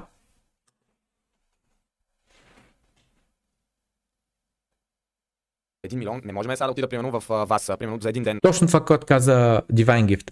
Кажи му на той да вземе една унция злато и да тръгне по улицата, да казва на хората, дай ми 1000 лева, дам ти тази златна унция, 99% дори няма да ти повярват, че е истинско злато. Камо ли да купиш нещо? Да кажем, има война. На- Най-малкото вие тогава ще сте от клиенти, лудница ще ви. И сега аз Не, идвам вероятно с- няма да работи. Да, няма да работя. война. Да, добре да кажем, да не е директно. по време на война, когато нещата са неясни и така нататък, се сформират черни пазари, това е факт, Да. то е така, Мгм. нали? и те започват да функционират на високи обороти. Но то си е ликвидно напълно. Просто не е ликвидно по начина, по който хората се свикнали да отидеш при дилър да инвестиционно злато, той Да. да. пусне пари по банка и така. Да, но само да свършим с тази тема, защото тя тук може тя е безкрайна по принцип. За вас биткоин няма стойност, защото благодарение на блокчейна винаги може да се създаде друга криптовалута или нещо и това, Което се случва. което се случва, да, Което се случва, разбираш ли, о май гот, човек. Разбираш ли, биткоина, имаме зверска инфлация при него, защото всеки ден се създават най-различни шиткоини, включително Цветан Радушев, шиткоина, де той се е създал, е с него направил от 21 милион биткоина на 25 милиона биткоина, защото неговата криптовалута има още 4 допълнителни милиони токени в И циркулация. аз ще завърша а, темата с това, че няма нищо, което да има адопцията на биткоин, нищо, което да има сигурността на биткоин и мрежовият ефект на биткоин. Той е единствен по себе си, заради това се купува и от примерно големи компании вече започват да го купуват. И това и то няма. Другите напротив, валути. Големите компании. Големите компании. Ето, напротив, напротив. Криптоексперта обяснява на експерта по злато и експерта по злато каза напротив, напротив на криптоексперта.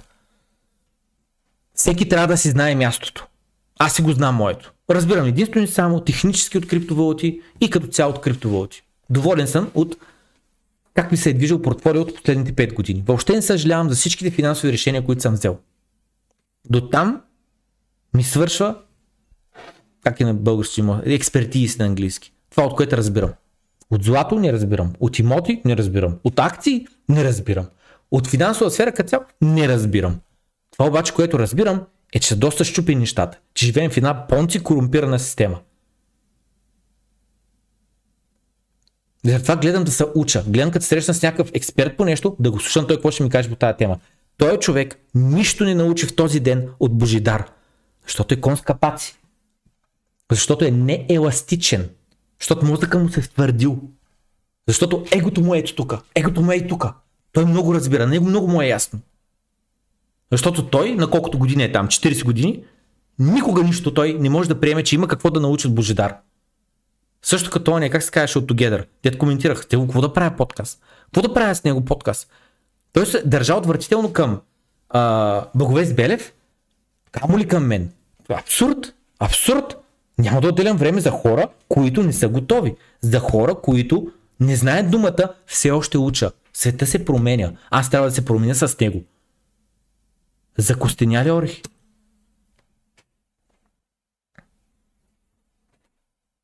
нещо, поради каквото е било то, поради друга причина, освен това да правят фиатни пари от него.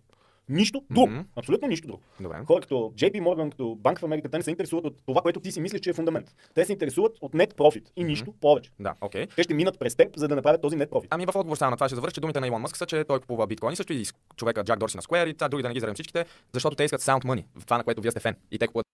С други думи, имаме хора, революционери, които казват, трябва да подпомогнем тази технология, искаме тази технология да ползваме, искаме това да бъде бъдещето, не долара да бъде бъдещето, бъдещето да бъде биткоин, защото е лимитирана бройка, защото Централната банка е във вид на код, а не във вид на ей тия тук лешояди, които са събрали всичките на тая маса и които само гледат те как да те прецакат. Биткоин, не, вярно. Те, това са хора, които... Но този човек веднага... Не е вярно. Не е вярно. Не е вярно. Колко подкаст си изгледал с Майкъл Селър? Какво знаеш изобщо за Майкъл Селър? Доколко си вдигнал в начина му на мислене, погледът му над биткоин? Той човек, аз според мен, не е изгледал и два часа съдържание с Майкъл Селър. И два часа съдържание с Джак Дорси. Джак Дорси, който беше на биткоин конференцията миналата година и каза, ако не беше Twitter, ще аз се фокусирам върху биткоин. През следващите 12 месеца напуска Twitter, спира да бъде CEO и отварят 3-4 биткоин компании за 3-4 различни продукта. За копачка, за хардуерен портфел а, и какво беше другото, само скъм, че не мога да сетя. Още няколко неща имаш. Интеграцията на биткоин, а, Lightning Network вътре в Twitter и така нататък. знаят, че техните твитове могат да манипулират цената, uh-huh. така, и те го правят. И Дорси, и Илон Мъск манипулират цената на криптовалутите, включително и на биткоин, okay. което е още една причина никога да не си купя биткоин, uh-huh. защото... Още една причина никога да не си купя биткоин. Коментирали сме много пъти на кого ще продаваме на стока. Аз знам на кого ще продаваме на 1 милион. Когато вече сме в хипербиткоинизация, когато вече биткоин е твоя дефолтен спестовен акаунт, когато благодарение на тази валута с лимитирана бройка, всичките технологически развития по целия свят работят за теб и за твоите спестявания, и когато утре можеш да купиш повече отколкото днеска, тогава ще продаваш на това. И тогава вече биткоин няма да се измерва в долари, ще се измерва чисто и просто в активи други, в услуги, в продукти. И така, това е мнението за този подкаст. Мнението ми е, че Божидар му липсва самочувствие. Липсва му убеденост. Аз лично не мога да говоря с такъв човек, който говори пълни глупости и да го търпя да говори пълни глупости. Просто не. Просто говори пълни глупости, без никакви данни. Тук Бождар вади някакви чартове, не знам с какво. Той нито, нито едно доказателство, нито един чарт не извади за думите, които каза. Просто бръщолеви глупости. Бръщолеви някакви впечатления. Той си няма да представя статистиката на активни биткоин адреси. Как се е променяла през времето. Няма си да представя каква, каква е графиката на хашрейта на биткоин. Няма си да представя. Ако опиташ кой произведва днеска чиповете за копаене на ASIC майнерите, няма си на представа. Ако го питаш, добре, какво е общо между Джак Торси и биткоин? За него той е твитове манипулирал цената. Грозно е. Грозно е. Ще продължим утре сутринта. Имаме още много съдържание, през което да минем, но стана вече един и половина. Лека вечер пожелая. Утре в 9.30 може би започнем. Ако не 10.30 или 11. Бай, лека нощ.